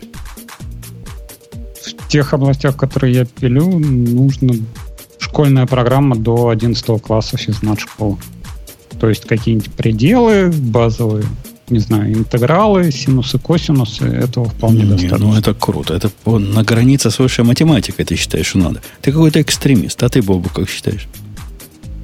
Я считаю, что это, конечно, мало, потому что нужно э, типа захватить чуть-чуть, пер, типа первый маленький кусок, первый курс матанализа, вот совершенно базовые вещи всякие. Э, и, как ни странно, сильно помогает знание э, типа основ уже нормальной геометрии, не той, которая вот в школе преподается, а чуть более сложных. Э, и в современных условиях на самом деле есть еще такой сегмент, который в школе вообще не проходит, это все, что касается топологии.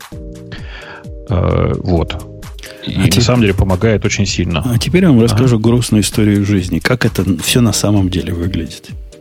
На самом деле, так. То есть на самом деле вот в этом реальном пасконном мире, где программисты, обычные программисты от Сахи пишут задачи.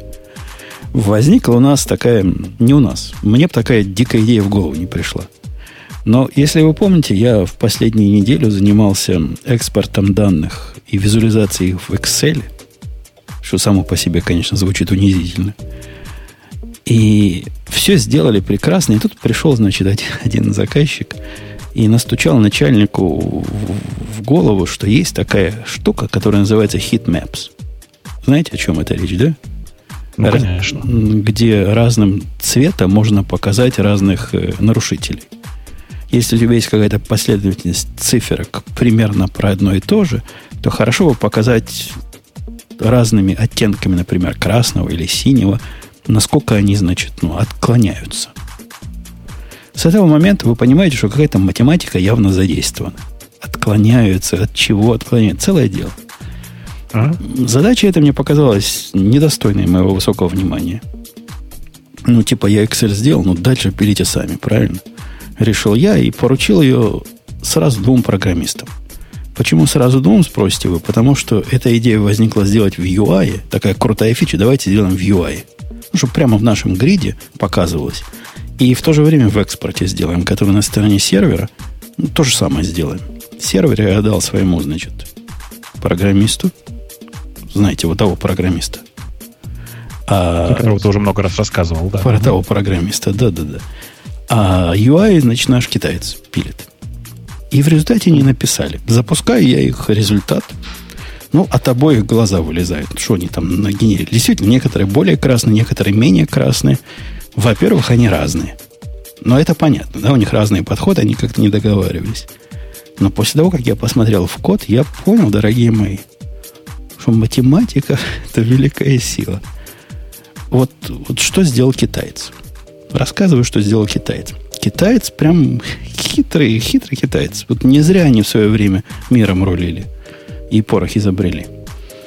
Китаец написал, то есть задача, вы, вы помните, последовательность циферок, там флотов, да? Из них нужно раскрасить разные. Китаец написал хитрый алгоритм сам, где для, разделил, значит, все, всю последовательность на фиксированное количество бакетов, э, таких э, интервалов – посчитал частоту вхождения каждого числа в каждый интервал. Вы следите за мыслью, да? Но. И в зависимости от того, какие числа чаще, какие реже, раскрасил интервалы. То есть, где числа чаще всего встречаются, если в этом интервале, то они, значит, там самые ну, нормального цвета. А которые редкие, самого ненормального цвета. А Хар... число у тебя показывает э, уровень опасности или, или что показывает вот это float число? Ну, число показывает разные, например, время выполнения. В некоторых случаях число, которое больше, означает хуже, в некоторых меньше. Но подход китайца оказался абсолютно ну, идиотским, потому что редкое и плохое это не одно и то же. Иногда редкое бывает хорошим. У него иногда самые лучшие числа самые красные – ну, во всяком случае, видно, что человек старался. Что сделал мой другой программист, это, это еще круче. тот тоже знает чего-то про математику, не поверишь, Бобу. Он тоже бакеты сделал, но распределение цветов в бакетах он сделал, ну, похоже на логарифмическое.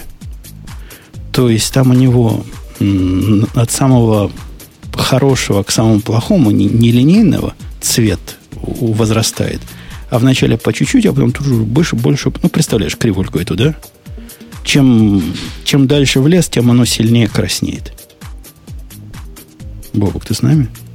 Ну, частично, прости, да, я тут зевнул в какой-то момент. Да. Короче. Не, подожди. А посчитать максимум и минимум, и вот этот интервал разделить на Во, количество. Э, это то, что второй цветов. программист и сделал. И кроме того, он добавил а. логарифмические цвета. То есть цвета неравномерно каждому интервалу. Не, не по, допустим, не по 80 отличается красный, а там от первого отличается на 40, потом 80, потом не знаю сколько там дальше, FF и так далее. Но вот эта идея, что взять от, от начала до конца, она оказалась плохой, потому что в любой последовательности есть такие нарушители, которые всю вот эту идею портят. И получается слишком маленький минимум, слишком большой максимум. И я посмотрел на решение, говорю, чувак, что-то у тебя тут ну, вот эти офендеры появились. Почини. И в этот момент хотелось бы увидеть математическое решение, не алгоритмическое. Я даже вас не буду спрашивать, чтобы не унижать, какое математическое решение здесь надо принять. Но чуваки оба сделали доморощенный какой-то частотный анализ.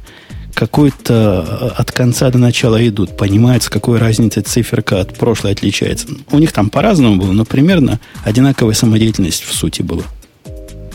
Это, в общем, грустная картина.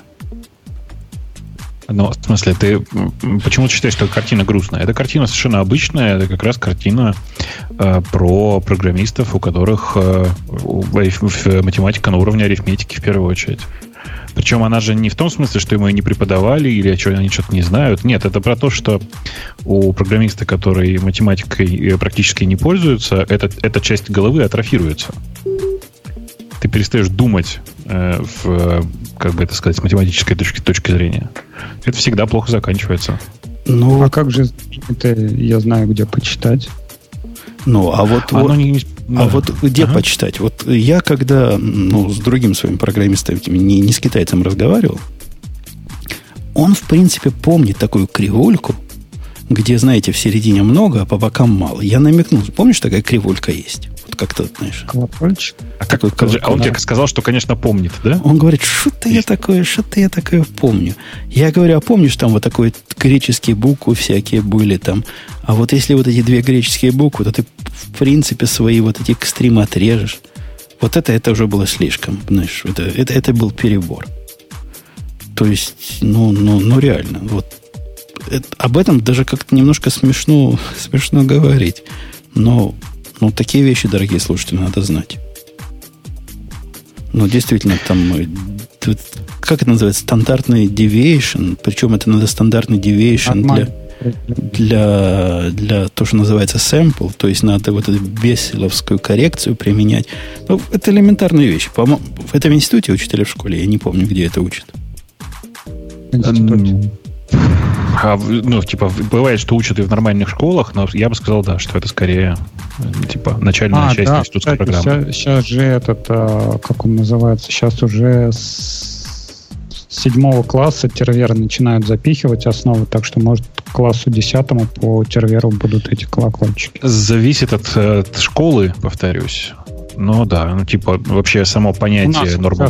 Да? класс у ребенка был вот основы тервера просто там про монетки подкидывание, там вероятности, что это Ой, такое. не, ну слушай, это прям совсем основы, они, наверное, не очень сильно помогут в данном случае. Но ну, типа того, ладно. Ну да, все правильно. Э, в общем, я им дал ссылочку на Википедию. Я не люблю такого унизительного действия делать. Ну, где рассказывается про Э, про этот самый normal deviation, про то, как он выглядит, standard deviation, как он выглядит, как считать вот эти, как они называются, варианты, как потом... Заставил их руками все это посчитать. Оба сделали руками За... прямо нормально. А зачем? Слушай, ну... Чтобы поняли. Вот если, а, если мне приходится это им объяснять, то чтобы поняли, как оно делается. Там в четыре удара это делается, господи. Математика на уровне средней школы из Взял в квадраты, посчитал среднее арифметическое, взял квадратный корень. Все, получил, отмена отнял. Или, ну, в общем, зависит от того, с какой стороны. И получил свои э, эти самые. Какой-то... А как, слушай, как по-русски называется со стандарт deviation? Среднеквадратическое, да? Не, нормальное распределение. Не. Нет, Нормальное нет, распределение нет, ты не, это, это не то. Нет, это normal э, distribution. Скажите нам в чате, да, скажите а. нам в чате кто-нибудь, Вань. Э, как называется standard deviation. Я, если я правильно помню, это типа квадратичное отклонение или среднеквадратичное отклонение, как-то так. А, дисперсия? Среднеквадратичное отклонение. Вот это может ну, быть правильно. Или стандартное отклонение, да. Да, да, да, да, все правильно. Ну вот. Типа пишут ну, нормальное вот, кстати, распределение. Если... Нормальное распределение в ту же тему, но не оно. Типа, это, ну, типа, да. В смысле, мы говорили про стандарт deviation там в конкретном случае. Да, чего? Кстати, Жень, вот к вопросу о том, нужна ли математика программисту или нет. Вот есть старший товарищ, да, который тыкнет, где можно почитать. И китайцу, когда он приходил на работу, его не надо спрашивать про это нормальное распределение, потому что есть старшие товарищи, которые могут ткнуть его. Если не ты, так, ну, босс, наверное, ты говорил, он там математикой занимается. Да не, ну это, будет... это, это вот того уровня проблемы, когда Зачем? проблема словаря. Понимаешь, я ему говорю, ну, сделай, ну, когда будет два стандартных deviation, значит, у тебя уже там сколько, 5%? Это все, что я помню, что примерно 5% будет. Кстати, правильно, да, 95% это будет э, сигма 2 или 2 сигмы. И вот отрежешь свои лепестки. Ну, это ж невозможно, ну, когда человек вот на таком уровне вообще пустые глаза. Ну, хоть какой-то должно быть отклик в этот момент. Ну, это к вопросу о системе образования. Он, кстати, где учился? У себя или у вас? У нас учился, причем физтех какой-то, какой-то астроном, физик. Даже так? Да, да. И у него ничего не отложилось? Да, я не скажу, что я тоже все это помню конкретно. Вот разбуди меня ночью, как посчитать. Я сам, конечно, придумаю, но сходу не скажу. Но кривольку я вижу в голове. Я представляю, сколько вот это э, греческое, как она называется-то правильно там у них? Э, сигма, да, это называется? Сколько да, сигма это будет в каждую сторону? Ну так, плюс-минус. Этого хватает. Вот если бы они этого помнили, то я бы от них больше математики не требовал. Ну, так опять же, поняли, или ты им указал? То есть надо Они не поняли, надо я указал. Я указал, да. Я указал. Вот говорю, чуваки, после того, как вы потратили три дня, придумывая свои собственные методы вычисления экстремистов, они придумали свои методы вот этих, чтобы понять, кто за, за, за этими, за границами разумного находится. Прям такие хитрые методы. У одного было, Бобук, не поверишь, он в зависимости от набора данных фиксированно забил, какое число будет граничным. Вот прямо он знает, что вот, вот этот наш набор данных проценты, значит, те, кто больше 200%, на все проценты будут экстремалами. И их мы будем отрезать по физическому значению. А то, что наборчик может быть совершенно другой, там, допустим, все в размере 90% лежит, это его не волнует. А, допустим, 93 это уже экстрим. Это, это нет. Это, проблема индейцев не волнует. Они включили common sense.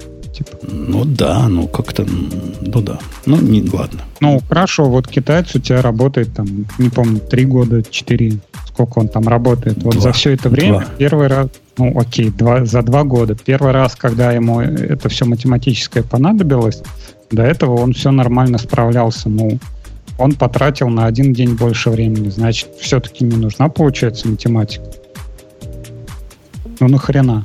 Знает он арифметику, ну вот, и, и не надо ничего. Если надо, почитает, узнает, посмотрит. Не, не, а его, его счастье, что был кто-то, кто смог э, ну, показать в нужную сторону. А ты представляешь, какой богатый проект и дальше это допиливать? Вот эти все коэффициенты, вот эти все методы самопальные определения экстремистов и, и прочее, и выбирание из мина Макса э, отклонений – Тут это же проект на годы. Это можно пилить и пилить. В конце концов, он дойдет, наверное, до стандартного deviation. Так получается, что ты э, своей компании сделал плохо. Так бы вы сидели, допиливали вот эти коэффициенты, подбирали еще какие-нибудь, реагировали. А так вы все быстро сделали и сдали. М? Что плохо? Получается, ты прибыль на целый год уже где-то профукал. Не, нам, нам не, за, не за процесс платят, а за результат. Ну, там же тоже результат был бы так, так был бы там, не знаю, красивые зелененькие, красненькие туда-сюда. Да, а тут что-то коэффициенты поменялись, и вы такие, ой, надо посмотреть, надо посмотреть, давай-ка мы еще подкрутим. Еще Конечно, подкрутим. это проект еще с вечным сопровождением ну. и подбором коэффициентов под набор данных. Это богато. Я думаю, в конце концов бы они дошли Бобок, до какой-нибудь системы, где, которую научить можно все это делать. Ну, как у вас модно, знаешь, вот эти нейронную сеть забабахать. Я, э, ты знаешь, данных у тебя маловато, я боюсь. В смысле, самплов маловато, которые показывают, как хорошо, а как плохо. Да, да фига у меня самплов. Которые показывают, как тебе хорошо, а как плохо? Конечно, которым можно научить. И все эти выборки делаются для... А почему-то так не сделали? Прикольно же было бы. ну да, да, да, да. Это было бы круто. То есть, это реально прикольный подход был бы. Что? Вот скажи еще, что не прикольно. Отличная же идея. Ну, конечно, прикольно. И в, в принципе, я думаю, они бы оба до этого метода дошли через пару лет. Сидели Короче... бы, учили TensorFlow какой-нибудь, подняли бы еще кластер целый, чтобы считать вот эти хитмэпы. Что самое, самое Все милое так. дело для дата-аналистов. Все так. В общем, наша индустрия, дорогие мои, которую я наблюдаю, находится, конечно, плачевном состоянии с точки зрения базовых таких математических штук. Э, Слушай, но э, видишь, с другой стороны подойди к этому. То, что ты и смог им это объяснить, это же хороший показатель. Это значит, что не все потеряно. Да ну ладно, но ты, ты думаешь, знаешь, я сказал стандартный deviation 2 и не поняли, о чем я говорю? Это не, не факт. То есть э, китаец просто замолчал и исчез на два дня – а тот другой, он вопрос задал, покажи код, покажи код. Я ему показал код, он говорит, классный код, но я не понимаю, как он работает. Зачем говорить квадраты? Зачем степени? Ну, сделали. сделали. Через три дня они оба прочитали статью на Википедии. А, и я им послал потом после Википедии статью, называется «Математика – это фан», где для дебилов объясняется, как собачек мерить. Слушай, купи им книжку «Математика для чайников». В смысле, я уверен, что какая-нибудь такая есть. И там прям пример, как понять. У тебя есть ротвейлер, такса, еще кто-то. Как понять, кто из них маленькая собака, кто большая. Ну, честное слово, это я не придумываю. Вот на этом примере они оба поняли, что да, действительно, Слушай, такса маленькая собака. Я сейчас, я сейчас пошел, посмотрел, есть алгебра for dummies. Уверен, что есть и ну, более... Стати... Да, называется смотри, статистика. Algebra Essential for Dummies. Прямо алгебра 2 фодами, в смысле продолжение предыдущей книжки. Короче, дофига есть учебников таких. Не, а вы напишите в гугле Standard Deviation, и вторая или третья ссылка пойдет вот на этот сайт «Математика – это фан», и вот где вы как раз то самое объяснение, которое не поняли. И чуваки пишут в чате, физики шутят. Физики шутят, это не про физику, это про физиков. Во, я даю да, про, про, про, про собачек, про собачек статью. У вот нас там были как они, фихтен, фихтенгольцы? Нет? Я не помню, как-то как у нас такие были на Ф, там, фихтенгольцы из ваших. Нет? Математики всякие, книжки умные. Блин, забыл. Ну, не физики шутят, типа математики шутят или что-то за страницами учебника математики, какие-то такие. Польцы, Овичи. Блин, не помню. Мы тоже. Мы тоже. Слишком давно дело было, да. да. Э, ну, а... в чате помнят как. Окей. По сути, мы, мы за сегодняшний день обсудили ровно одну тему из тех, кто у нас в темах. Стандарт Deviation, да. Standard который Мы уже все кончили, да? Не, у нас есть богатая тема. Богатая тема, я даже про нее читал и даже задумался. Вот сел, подумал о распределенных транзакциях. Что, коллеги, вы думаете о распределенных транзакциях? Ненавидите ли вы их, как ненавижу их я? Сначала что ты под этим понимаешь? Это статья от какого-то автора, которую я не помню, как нашел, где он рассказывает, что э, распределенные транзакции это бич микросервисов, это айсберг, на который Титаник микросервисов натолкнулся уже. Речь идет о том, что если какое-то действие вызывает два комита, и каждый комит должен быть транзакцией отдельной. Ну, он в виде примера приводит следующее. Тебе необходимо чего-то э, купить, а после этого обновить, э, не знаю, payment information какой-то. Или наоборот, сначала, значит, деньги снять, а потом пойти на склад, на, на сервер склада и проверить, были ли данные там или нет. И все это транзакционно должно быть, по большому счету. То есть, ну, снимать деньги, если нет на складе, смысла мало, правильно? И в, в современных вот этих микросервисных распределенных системах он ну, рассказывает, как с этим трудно жить. И предлагает разные, с разной степени сомнительности подходы. У вас вообще такая проблема есть в этих самых дистрибьютор транзакций? А почему, если у нас микросервисы, не сделать один микросервис типа start transaction, commit transaction? А потому что он вовлекает в себя другие микросервисы. Типа XA там просто реализован в виде микросервиса. Но он, он говорит о том, что вот, вот, вот его диаграмма, да, ты вызвал, допустим, первый микросервис, payment, в виде какого-то синхронного вызова. Не знаю, через, через очередь, через прямо какой-то RPC, через REST, неважно как. Вызвал, дернул, payment прошел, прекрасно. После этого ты вызываешь другой сервис, shipping request. Он пошел туда, пошел обратно, в пути где-то упал. В результате у тебя, как положено в микросервисах, есть две базы данных. Да? Одна база данных для пейментов, другая для шиппингов. Они оказались рассинхронизированы в таком не, неконсистентном состоянии. Ты потерял консистентность. По большому счету тебе надо payment как-то от, отвалить назад. Ну, транзакция же, правильно? От, открутить транзакцию назад. И он рассматривает разные способы борьбы с этим явлением.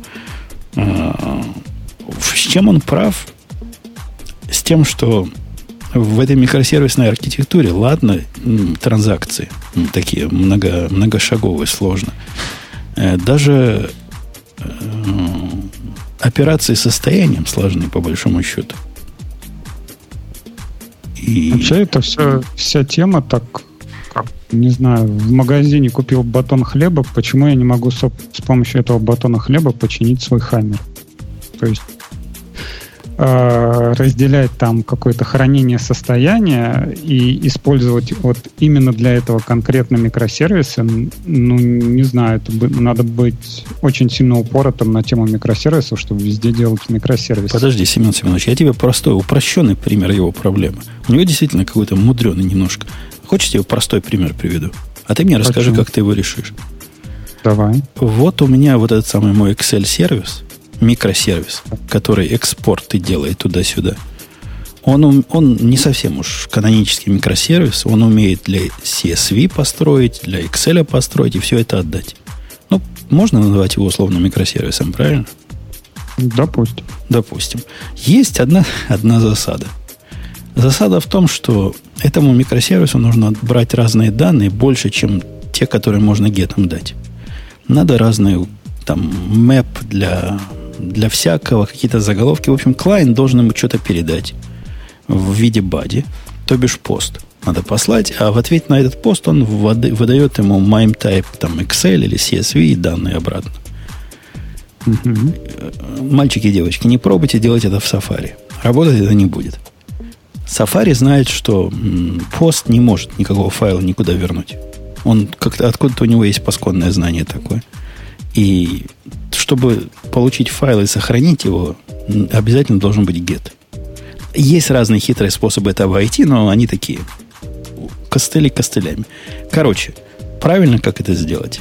Рекомендуется. Сначала делаешь пост, все запощиваешь, получаешь ID, потом с этим ID идешь туда и гетом. И берешь все гетом. Правильно? Да. Все это хорошо в мире традиционном. А в мире нетрадиционных микросервисов, когда ты гетом этим кого-то стукнешь, того, кого ты стукнешь, может быть совсем не тот, кто пост твой делал. Понимаешь?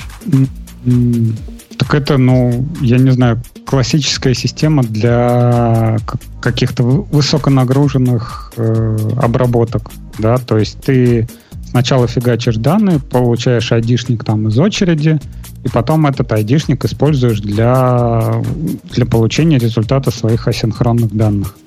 И вот эти данные, они там, не знаю, хранятся в какой-нибудь базе по ID или там key-value, да, вот у тебя key это айдишник, а value это твой Excel файл. То ну, есть... Ты просто из этого хранилища нет, нет, нет, нет. О, да, появился. Кони...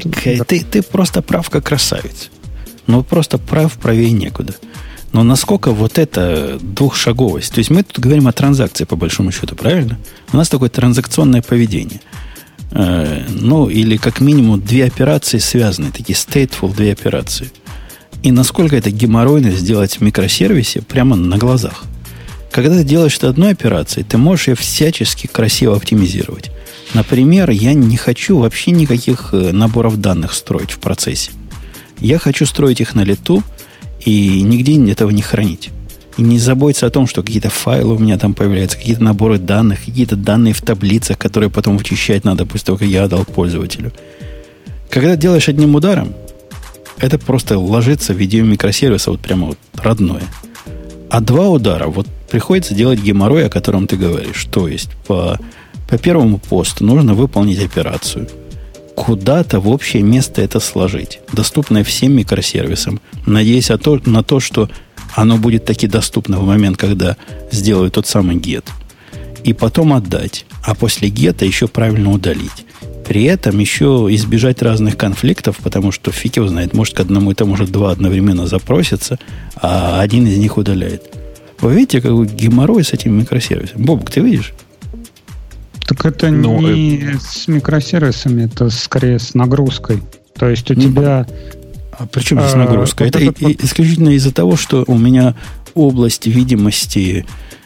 Это не микросервисы, да, это распределенная система скорее.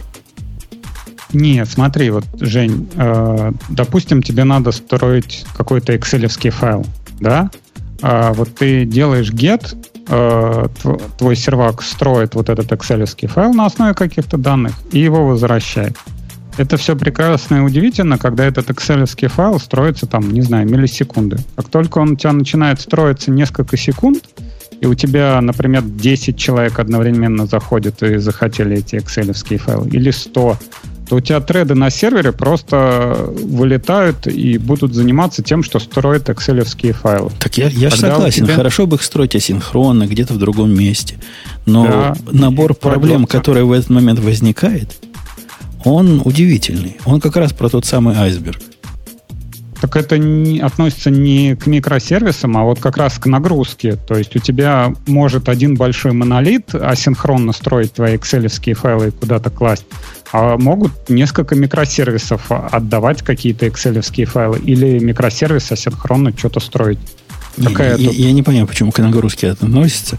Это относится к распределенности и к отказу от стики session каких-нибудь, и к э, устойчивости к падению. Это, это больше к этому относится, чем к нагрузке.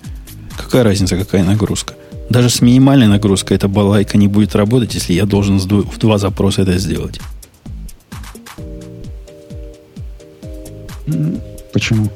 Ну, потому что я не могу гетом это сделать, потому что гетом не положено передавать бади я должен бади передать постом, а для идиотского сафари мне нужно сделать get, чтобы загрузить данные обратно.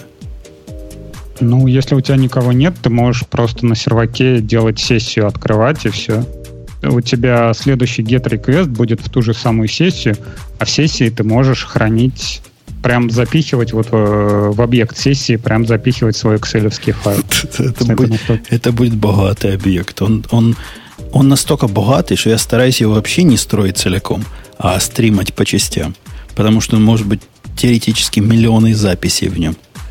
И Excel... Так как... Я говорю, это ну, все зависит от нагрузки. Если у тебя таких excel там на, надо сотку, там 100 или тысячу этих excel построить в течение секунды, то да, у тебя будут проблемы. Это даже не важно тысяча. Если мне один надо, в котором 100 тысяч строк, то вся твоя идея держать все это в сессии как-то уже сразу...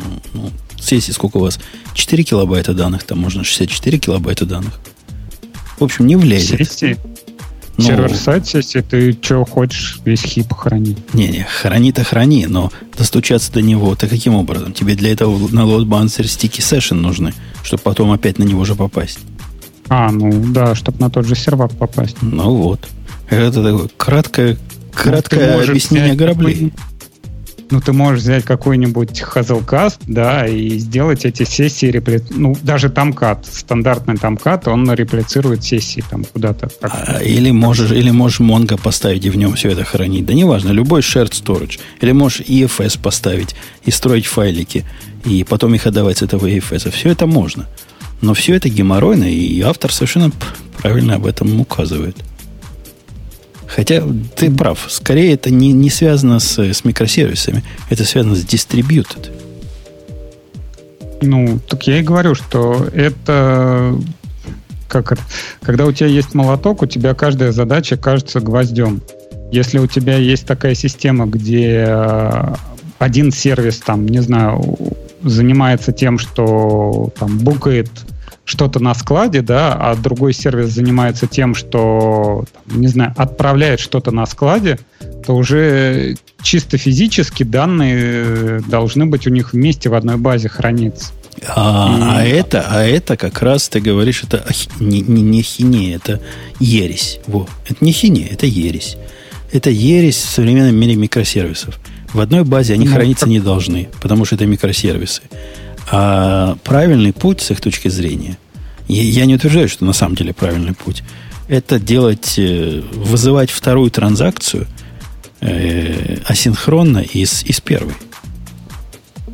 И при этом второй сервис может быть абсолютно не, независимый.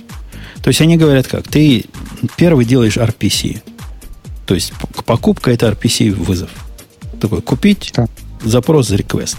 Но вся остальная активность, которая нужна для того, чтобы ее поддержать, там обновить шопинг карт, обновить еще чего-то, это делается каким-то гарантированным образом, асинхронно, вызывается из этого сервиса, который тебе мгновенно сказал, я, я, я тебе продал, а асинхронно он запустил все остальные свои задачи.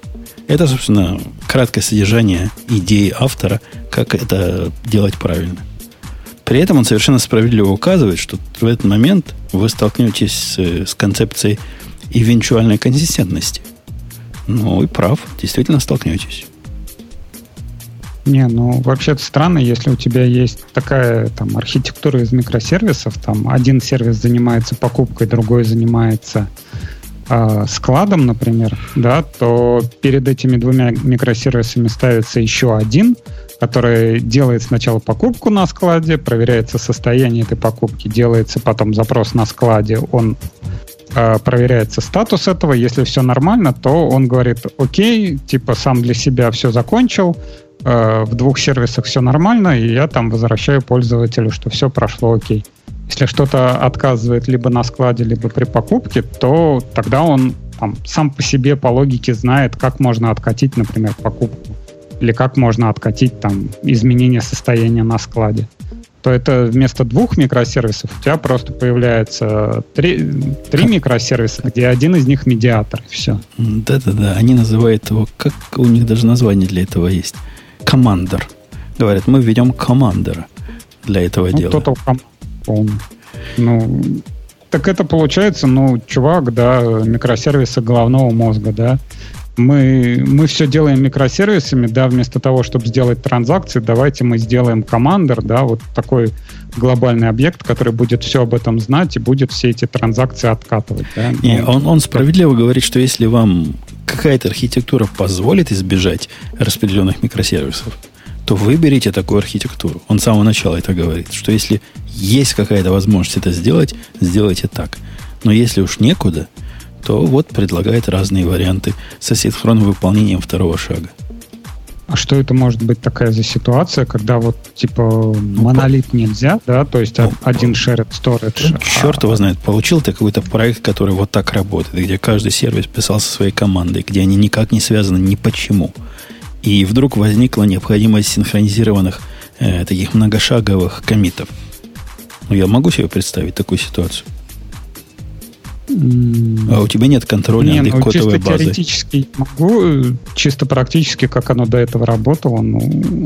Ну, как, как-то до этого пеймент у него был не связанный с шиппингом. Просто заплатил, а там как-то шиппинг произойдет, не произойдет, никто не знает.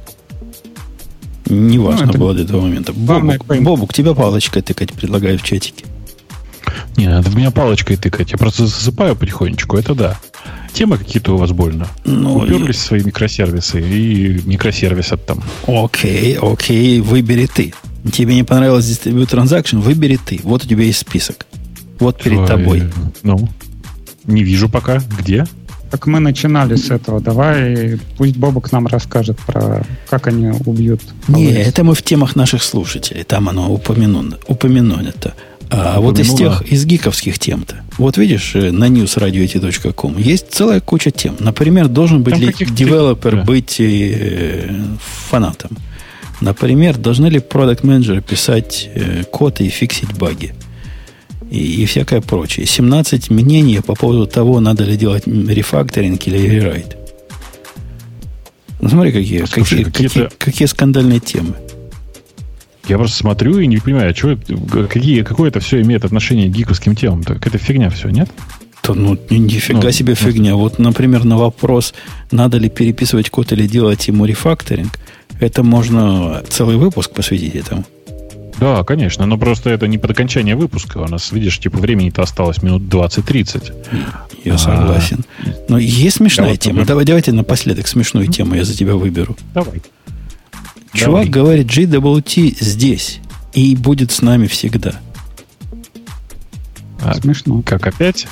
Оно здесь и останется с нами. Это как, как, я правильно понимаю, как, как зомби, да? Это вот их, его мочат и мочат, а он все вылазит и вылазит откуда-то. Ну как, это классический фильм, иногда они возвращаются. Вот, вот он говорит, что JWT вернулся. При этом, ну, при этом аргументация у него такая стрёмная. Ну, наверное, Леш, тебе она понятна. Он говорит, что Java это такой хороший язык, и если все в Java делать, и все это будет в вебе сразу. Ну, JW, JWT, слушатели помнят, что это такое? Это такая балалайка, которая сама умеет генерить JavaScript и CSS и все прочее из ты, кода, ты который ты напишешь это, на стороне сервера. Да, это такая штука, которая генерится на серверной стороне, и, вы, и все приложения потом выглядят, как выглядел изначально Gmail. Вот что нужно было сказать. Ну, ну окей, ну окей. Ну так ведь. И мы JW, ну, окей, может... GWT да. похоронили уже сколько лет-то? Ну, Лет пять, наверное, ну, да, наверное, уже где-то. Ну, ну что-то я не слышал. Релиз они пишут 12 -го. В принципе, да. Ну, вот я и говорю, что не слышал, типа, лет, наверное, действительно в районе пяти уже. А, он, да, он говорит, что, что вернулись, потому что Google реально его пилит, с его точки зрения. И реально какие-то программы пишет. Говорит, Inbox на, GW, на GWT написан. Это вполне может быть, но это в рамках одной компании внутри, знаешь, и с постоянным допиливанием самого фреймворка. Если что, JWT читается как GWT. Мне тут подсказывают. GWT? GWT, whatever. И говорит, Гвиту можно Bootstrap 3 уже прикрутить. Это вообще прямо говорит о том, что он живее всех живых. Все, с чем есть Bootstrap, это становится лучше все становится лучше, если есть Bootstrap. Да. Но, в смысле, а давай, вот, давай вот с другой стороны подойдем. А что тебя смущает в этом подходе? То, что это не настоящий фронт, э, не настоящий написанный фронтенд, а сгенеренный? И... Я пытаюсь понять, что тебя смущает. Меня, вот меня смущает в этом подходе то, что я на эти, в эту комнату уже заходил один раз.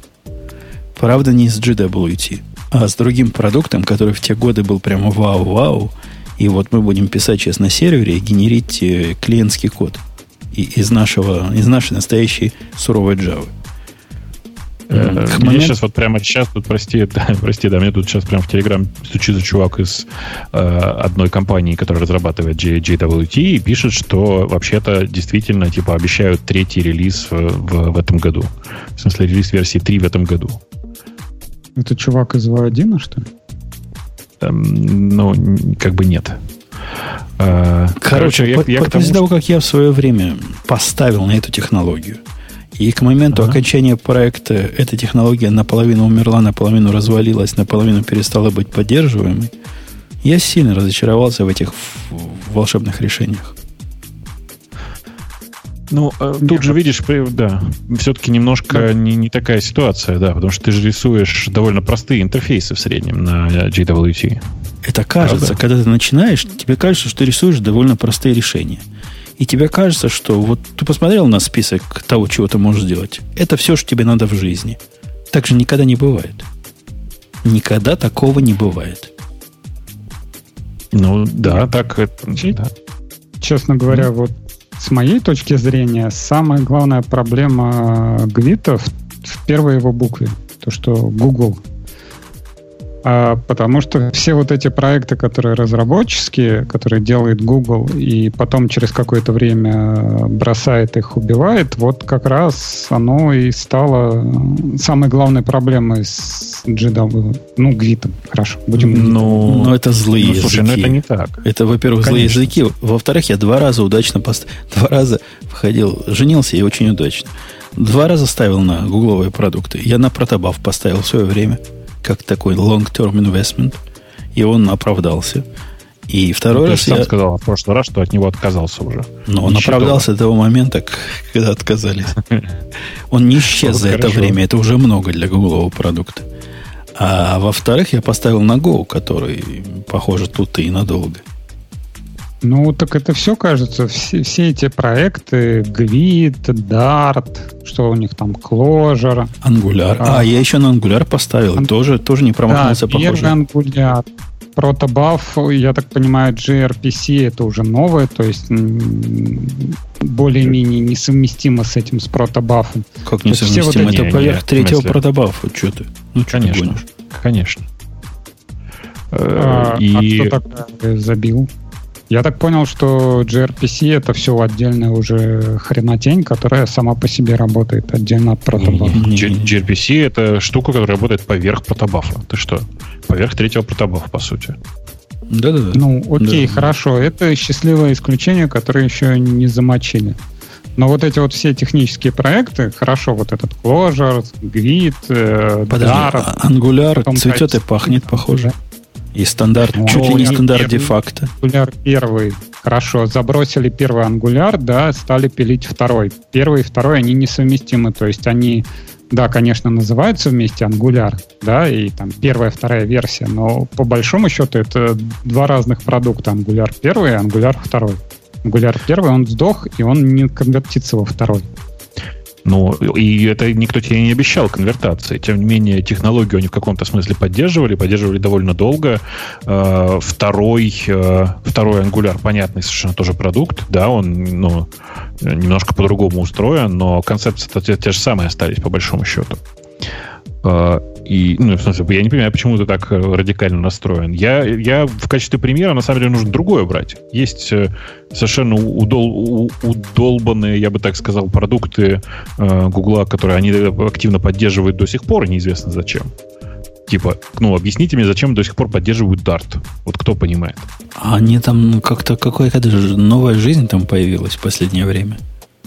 Мы как-то это обсуждали. Вдруг там возникла какая-то движуха. Помнишь, мы удивлялись, что это за чувак там продвигает э, Dart, решили, что это какие-то внутрикорпоративные разборки. Ну, наверняка, но просто если смотреть на это со стороны, реально, ну непонятно зачем. Ну, просто так непонятно нет, я зачем. Я говорю, что ну, вот этот Dart, он вышел, ну, вот как раз э, после Гвита, то есть по-моему, как ну, раз подожди. на Google I.O. всякие. Вот мы теперь э, закидываем, теперь Angular закидываем, теперь все будем писать на Dart, вот вам новый язык, да, ничего не надо никакой ну, Java. Э, окей, показали, показали, помахали э, флагом, и ничего не случилось. Так как люди на Dart массово не переехали, вот смотрите, типа, на самом деле последние апдейты Гвита мне сейчас подсказывают, вот ссылочку показали, в июле этого года релиз-кандидат версии 2.8. Ну, так что вполне себе. Июль, да, недавно был. То есть ну, и, да. и дальше, и дальше пилят. В смысле, они что-то там пилят. Они что-то пилят. И я, типа, вот мне говорят, что типа, готовят версию 3 когда-то в, в дальнем будущем. То есть это все некоторый процесс. А, то, что они рано или поздно его забросят, безусловно. Но и у тебя срок жизни продукта не так уж и велик, я, я уверен. На самом деле, смотри, вот версия 2.0, она была зарелижена в 2009 году, сейчас 16 напомню. То есть 7 лет они поддерживали э, ветку 2. Ну, это дофига. Это мне, мне кажется, время жизни проекта, который э, что-то показывает, это как время жизни автомобиля. Пять лет, а после этого выбрасывать.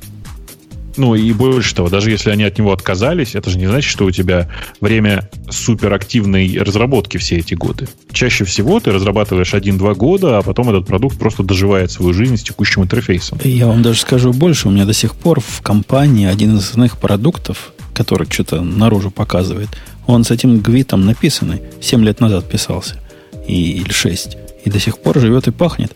Хотя, конечно, на каждом совещании, а давайте его перепишем на, перепишем на Angular, со стороны начальства возникает эта странная идея.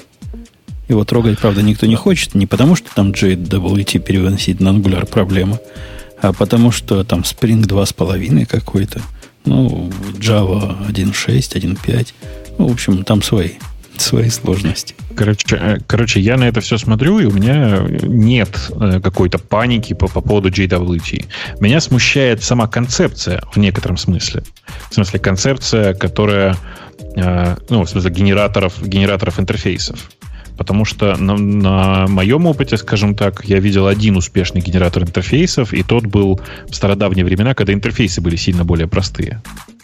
А сейчас, как только захочется суперсложного интерфейса и вообще совершенно непонятного всего, ты, это все это превращается в э, давайте нарисуем в генераторе интерфейса какой-то простой интерфейс, а потом, как в случае с Gvit, я знаю, может, типа CSS и JavaScript снаружи еще дорисуем непонятных э, сложных штук.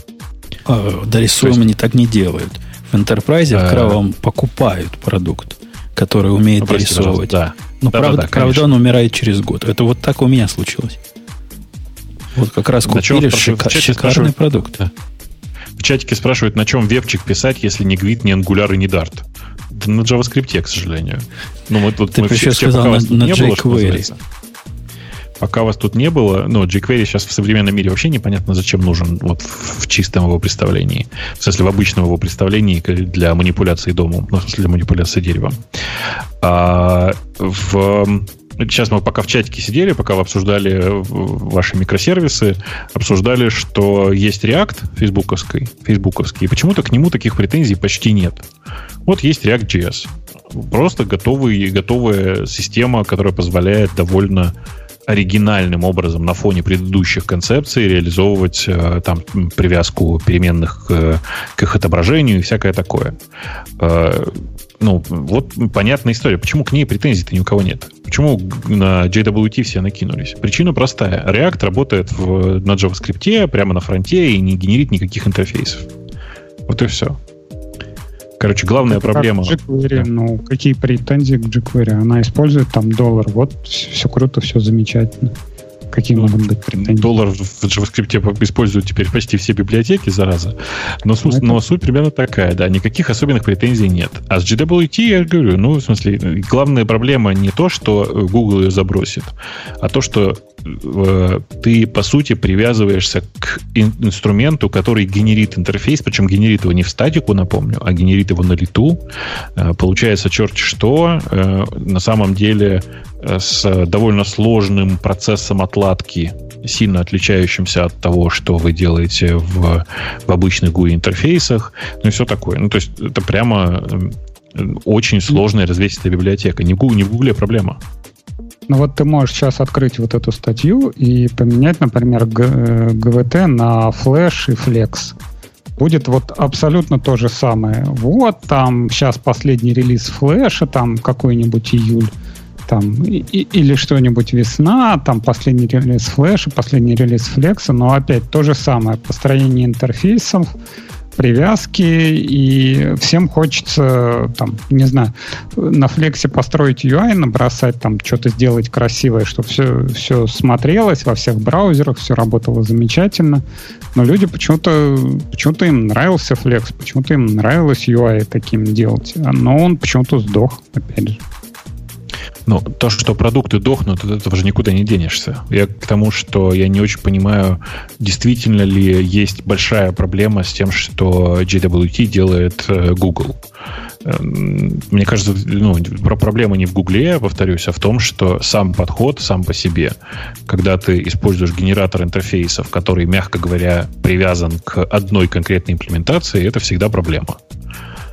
Э, если ты хочешь делать продукт на следующие там, 15 лет, тебе придется привыкать к тому, что ты используешь один конкретный генератор интерфейса, один слой генерации интерфейсов, и это просто браузер. А ну, если у тебя, да, под этим Xcode, слоем находится... Я не помню, как в Xcode называется вот этот генератор интерфейсов для андроида. Что там, XAML? Для андроида?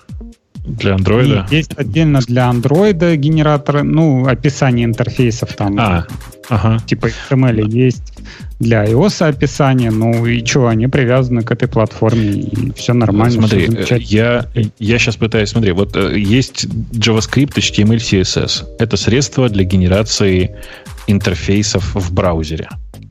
Да. Есть средства в Xcode, которые являются средствами, э, являются средствами для генерации интерфейсов в iPhone. Или там, это сейчас не очень важно. Генерация, генерации интерфейсов – это всегда тупиковый путь. Ну, то есть, если ты хочешь что-то делать на фронтенде, делай это на фронтенде.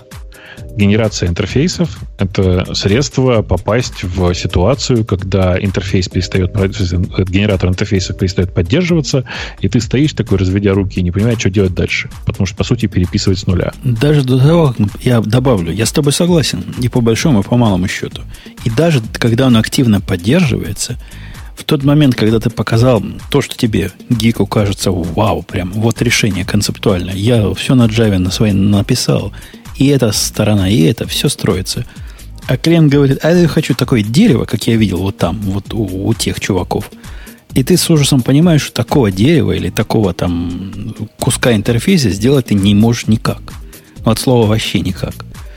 И начинаешь осать лапу и искать, как же к этому сбоку балайку прикрутить и гвоздями кривыми ржавыми прибить. Пока ты в рамочках, все в порядке. Ты вышел из рамочек, у тебя прям проблема проблем начинается. И проблема таки начнется. Не думайте, что то, что нравится вам, понравится заказчику. Бобук, я не могу за добрым угощением умолчать. Все-таки спрошу, что Леша от тебя приставал. У нас, оказывается, такая да. есть тема. Статья Какая? на каком-то, не знаю, на каком сайте, VC.ru. Кто такой VC.ru?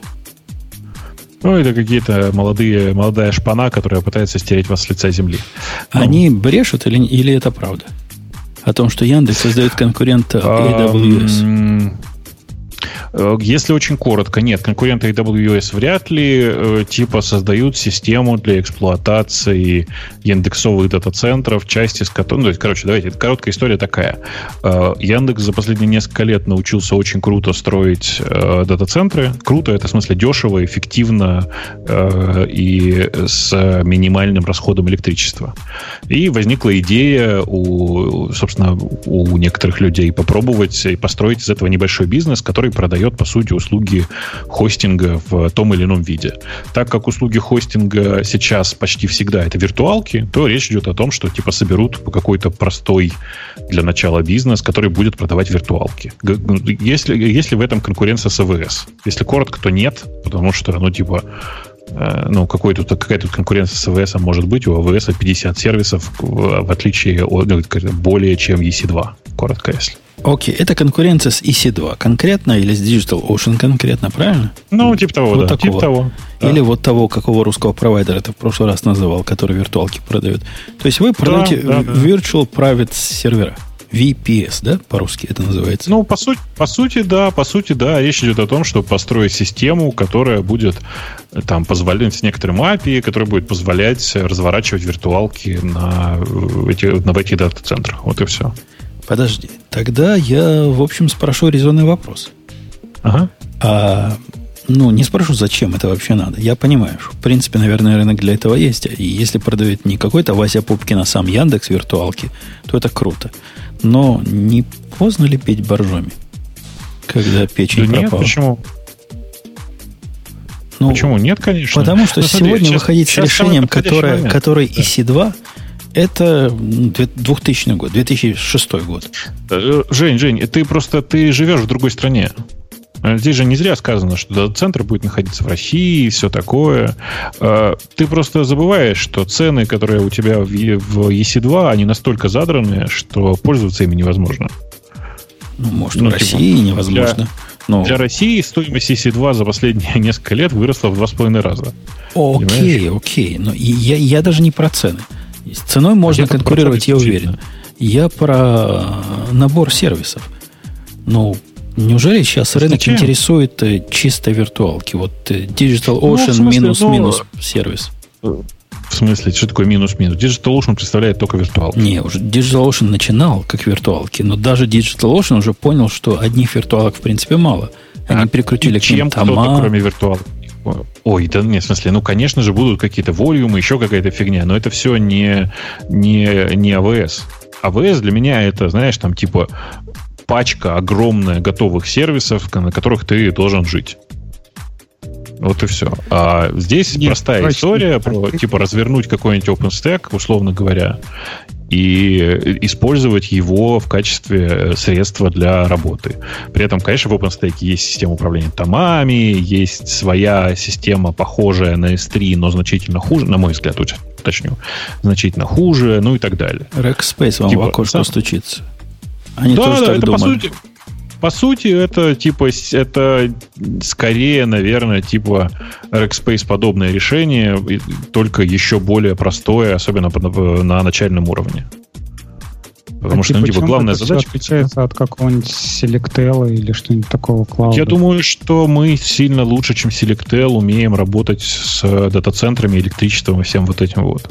Вот и все. Не-не, это, это, это, это, кстати, хороший довод, Леша, потому что кто такой Selectel, я не знаю. И вот там какой-то маус, дав... маус, который да. был и пропал. Помните, был какой-то Cloud Mouse, что-то такое. Это не, тоже ну, есть хороший пример. VPC-хостеры, да, есть хостеры, которые предоставляют API, есть там, не знаю, Смотри, по Java, сейчас, я забыл, как он называется, G что-то. А, G если очень, вот. есть, Да, если очень коротко, есть куча провайдеров э, VPS, э, которые понятное дело, э, в данном случае будут являться конкурентами. Но нужно при этом понимать, что большая часть из этих ребят живет либо в чужих дата-центрах, либо в дата-центрах, построенных сто лет назад, а, либо в дата-центрах, построенных не очень аккуратно. А я так на всякий случай напомню, что расходная часть э, в, этих, во всех этих штуках строится примерно так. Примерно половина расхода э, на э, эксплуатацию железки – это расход на дата-центр, на обогрев, на охлаждение, на поддержание электроэнергии, на доставку сети, ну и так далее. Вот и все. А я, я, чтобы вы меня правильно поняли, дорогие слушатели, и ты, дорогой Вовук, я двумя руками за. Это как раз тот редкий случай, когда я считаю, что Яндексу самое время написать свой велосипед и выйти на этот рынок больших чуваков. Так что у нас молодцы. есть куча написанных внутренних велосипедов. Э, другое дело, что, повторюсь еще раз, к этому нужно подходить максимально аккуратно.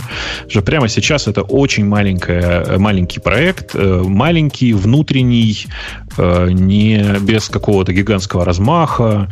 Это скорее такой внутренний стартап, которым занимается очень клевая девочка Таня Бахаревская, которая лет, наверное, 20 работает с, как системный администратор и очень хорошо знает, что на самом деле админам нужно и как нужно устраивать э, работу в дата-центре. Ну, то есть, типа, ну, э, такой, это просто старт. И AWS mm. тоже так начинался, как маленький проект, как задействовать мощности ненужные. А вон до чего дошли. Главный бизнес теперь. Может, и у вас так будет. Забросьте свой поиск к чертовой матери. В чате, в чате, ну это вряд ли, потому что нужно понимать, что российский рынок э, виртуалок очень-очень маленький, и, ну, типа, здесь э, задача значительно более скромная, чем у большого поиска. Тут в чате правильно, правильные цифры переводят, приводят, что 1 терабайт трафика из Elastic стоит 8 тысяч рублей, а 1 терабайт трафика из VScale, в смысле, из вот как раз того селектеловского э, селектеловского VPS-хостера, которым пользуюсь я, стоит 500 рублей. Разница в 16 раз. Ну, это То есть, получается, все, кто там хочет, я не знаю, все уехавшие, которые хотят послушать Яндекс Музыку или там ОРТ посмотреть, им надо к вам обращаться, чтобы VPN поднять у вас. Это э, будет гораздо если человек, если человек, если да, безусловно, но я думаю, что на самом деле в такой ситуации гораздо лучше купить э, какой-нибудь э, специализированный VPS-сервис, в смысле под, подписаться. Вот я, я, например, пользуюсь э, VPS, который называется Я напомню, отличные ребята, э, и у них есть очень крутая фишка, у которой больше ни у кого нет из известных мне таких открытых э, VPN-хостеров. Э, там просто маленький такой клиентик, у которого можно выбрать конкретную страну, из которой ты будешь выходить в интернет. Очень, знаете ли, удобно. Что-то я всем этим не доверяю VPN-провайдерам. Как-то они меня а вызывают. Я вот, Слушай, слушай, ты знаешь, я вот этих конкретно много раз проверял, я с ними лично общал, общался, я несколько раз был на, бывал на их серверах, и я знаю, что там, в принципе, ничего такого нет. Они работают по юрисдикции той страны, через которую осуществляется экзит, в смысле выход. И поэтому ты можешь выходить из каких-нибудь Филиппин и не переживать по этому поводу. Кстати, о Филиппинах. Я, я себе завел H-раутер, если вы знаете, о чем это. Нет, что это? Дядьку, ты знаешь, есть такие новое поколение Wi-Fi и точек доступа от фирмы, которая как Ubuntu называется, но похоже, Ubuntu, что такое. Ubuntu? UBK. UBNT. Нет? Вот так? Да. Ubiquinity. Вот что-то вот такое. Unify, Unify называется. Такие ну, крутые точки ты доступа. Ссылочку-то дай. Unify. Вот UBNT. Вот даю. А у них есть совершенно гиговское устройство, целый класс устройств, вот эти свитчи, раутеры, которые хакабельные, программируемые со своим, ну, как, как микротик, только, только другой. Для, такой, для, для удовольствия. Типа воскресенье повозиться. А стоит Нет, дешево. А, я, платформа как раз я, куп, я купил 5 долларов вот этот э, Edge X называется. Ну, балалайка прям крутая. Греется прямо как не в себя. Но так крутая, конечно. Вообще, читая все твои твиты по поводу этого, это знаешь, как это... Чего только не придумают, лишь бы за микротик денег платить. То VPN Netflix отваливается, то какие-то китайские упоротые игрушки покупаешь, там что-то поднимать. Нет, чтобы один раз купить. Так у меня есть микро... микротики, даже два. Я им уже наигрался, мне, мне уже не интересно. Я хочу что-нибудь новенького. Это вот такой Слушайте, фан, фан устройство. Расскажите мне, почему так происходит. Но у меня за последнее время три разных человека, у которых сгорел микротик вот за последние типа три недели. Две. То есть я к тому, что что-то не так происходит в этом деле. У них что-то эпидемия. не то происходит. У них эпидемия, наверное. Думаешь? Вы попробуйте этот Edge Router. Он очень-очень достойный железка. Он на, на VPN, вот как э, VPN-клиент, я даже не, не ожидал от него такой шустроты за такие деньги, за такой размер. Ну, понятно, он никаких 100 мегабит на моем канале 100 мегабитном VPN не сделает, он такой софтверный весь. Но вот для такой железки держать 20, это уже прямо ну, праздник какой-то.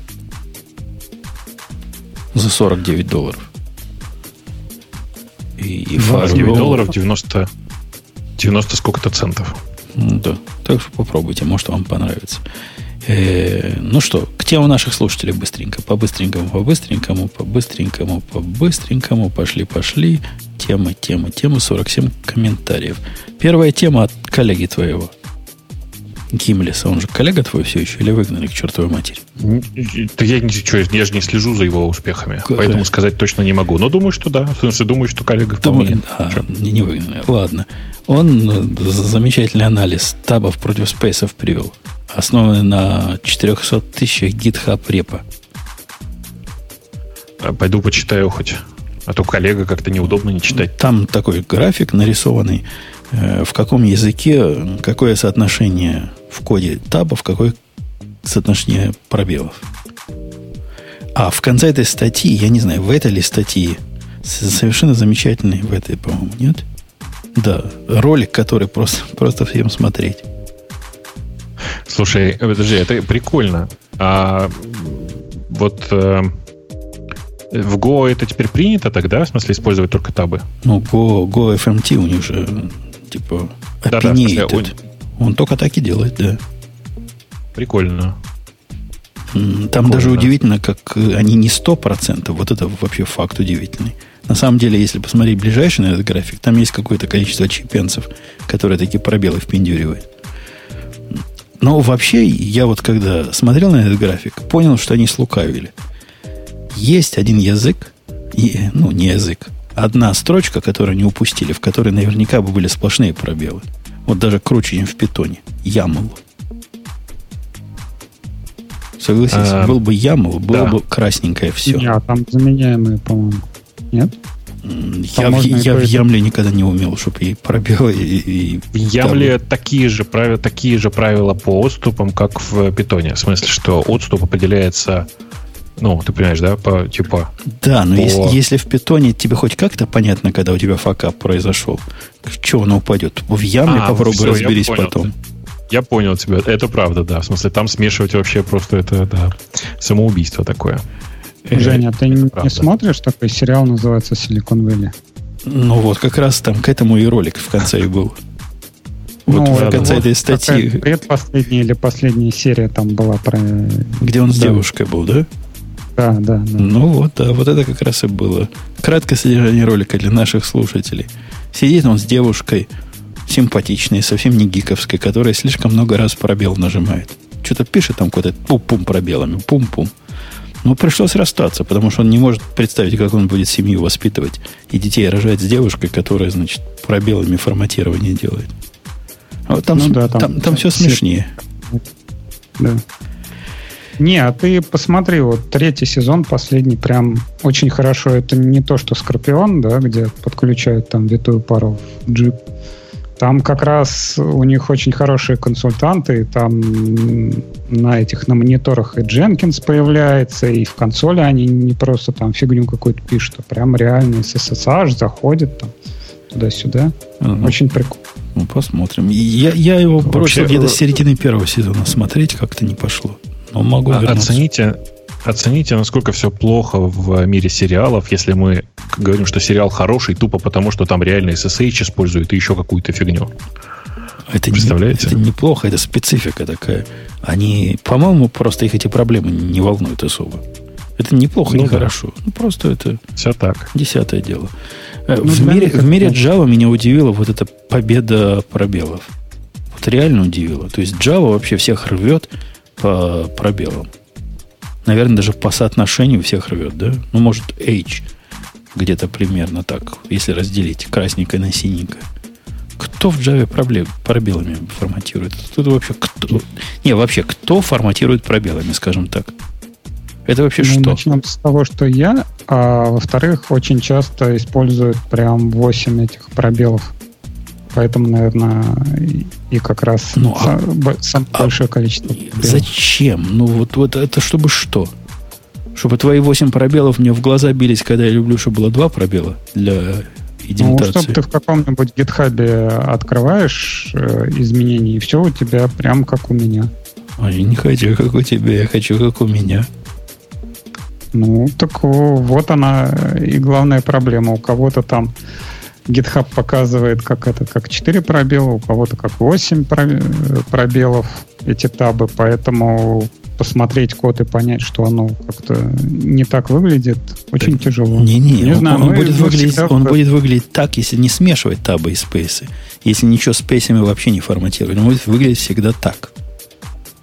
А если ты тут таб ставишь, который в пробелы меняется, тут таб, который настоящий таб, все это смешиваешь, ну, реально будут проблемы, да. Так нет, ну, таб у тебя на машине, там, не знаю, 8, да, у меня на машине он 4, на гитхабе таб это 2. Вот у нас будут разные отступы и разные да. понятия. Не, отступы разные, понятия одинаковые. Структура не поменяется от этого. Что сдвинуто, будет сдвинуто, просто меньше или больше. Но никуда ничего съезжать не должно. Ну, это очень тяжело смотреть, когда ты привык э, к двум пробелам, а ты тебе на 8 куда-то строчка туда уходит, и ты такой туда-сюда, туда-сюда. Особенно ну, если ну, на маленьком мониторе на телефоне ты вышел посмотреть, например. Ну, Семен, Семен Семенович, то же самое можешь сказать, что ты любишь то, что у тебя фон такой, а на гитхабе другой. Давайте заставим GitHub моим фонтом все показывать. Ну, это не разговор. Хочешь, как, чтобы как у тебя, загрузи к себе и открой у себя. Ну, фонд это одно, а количество как количество материала, которое умещается на экране, это уже немного другое. Да, и поэтому ты заставляешь всех м- жестким форматированием с восьми пробелами, например. А если да, под мой экран жесткое форматирование с восьми пробелами не влезет, то это моя проблема. Сам себе противоречишь. Я хочу, чтобы влезло максимально хоть что-то Так увидишь. нет, а так получается, что у всех не влезает. То есть все смотрят, 8 пробелов, он не влезает у всех. Все такие, а, ну да, окей, давайте тогда будем 4 пробела, или давайте будем 2 пробела. Да, окей, у всех влезает, вот все круто, я с телефона пишу, там, я с холодильника пишу, у нас все влезает, у нас все хорошо. У всех код одинаковый, одинаковый код ставил. Окей, okay, я не понимаю а так твоих, получается, твоих доводов. Тебя... Мне, мне, кажется, мне кажется, размер э, отступа, табли он или пробел, просто с пробелами это трудно реализовать, должен масштабирован быть к твоему устройству. Причем не просто физически смасштабирован, а умно масштабирован. Если у тебя устройство, у которого горизонталь сильно меньше вертикали и всякое прочее, то, наверное, стоит э, сделать два автоматически пробелом на таб. Если у тебя что-то, как у меня, 28 дюймов, где шеринг дофига, по сравнению с высотой, то можно и 8 сделать. Почему это прибивать гвоздями, я как-то не понимаю. Ну так э, те, которые делают просмотрчик кода, они не заморачиваются такими вещами, чтобы смотреть на экраны и делать разные. Так вот это они, это их проблема, а не проблема табов.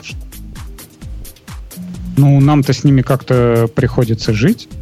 Ну, ладно. Мы же не можем все, все вокруг себя переписать. Вот я перепишу GitHub, да, который будет на телефоне мне показывать табы двухпробельные, а на мониторе он мне будет показывать восьмипробельные, например.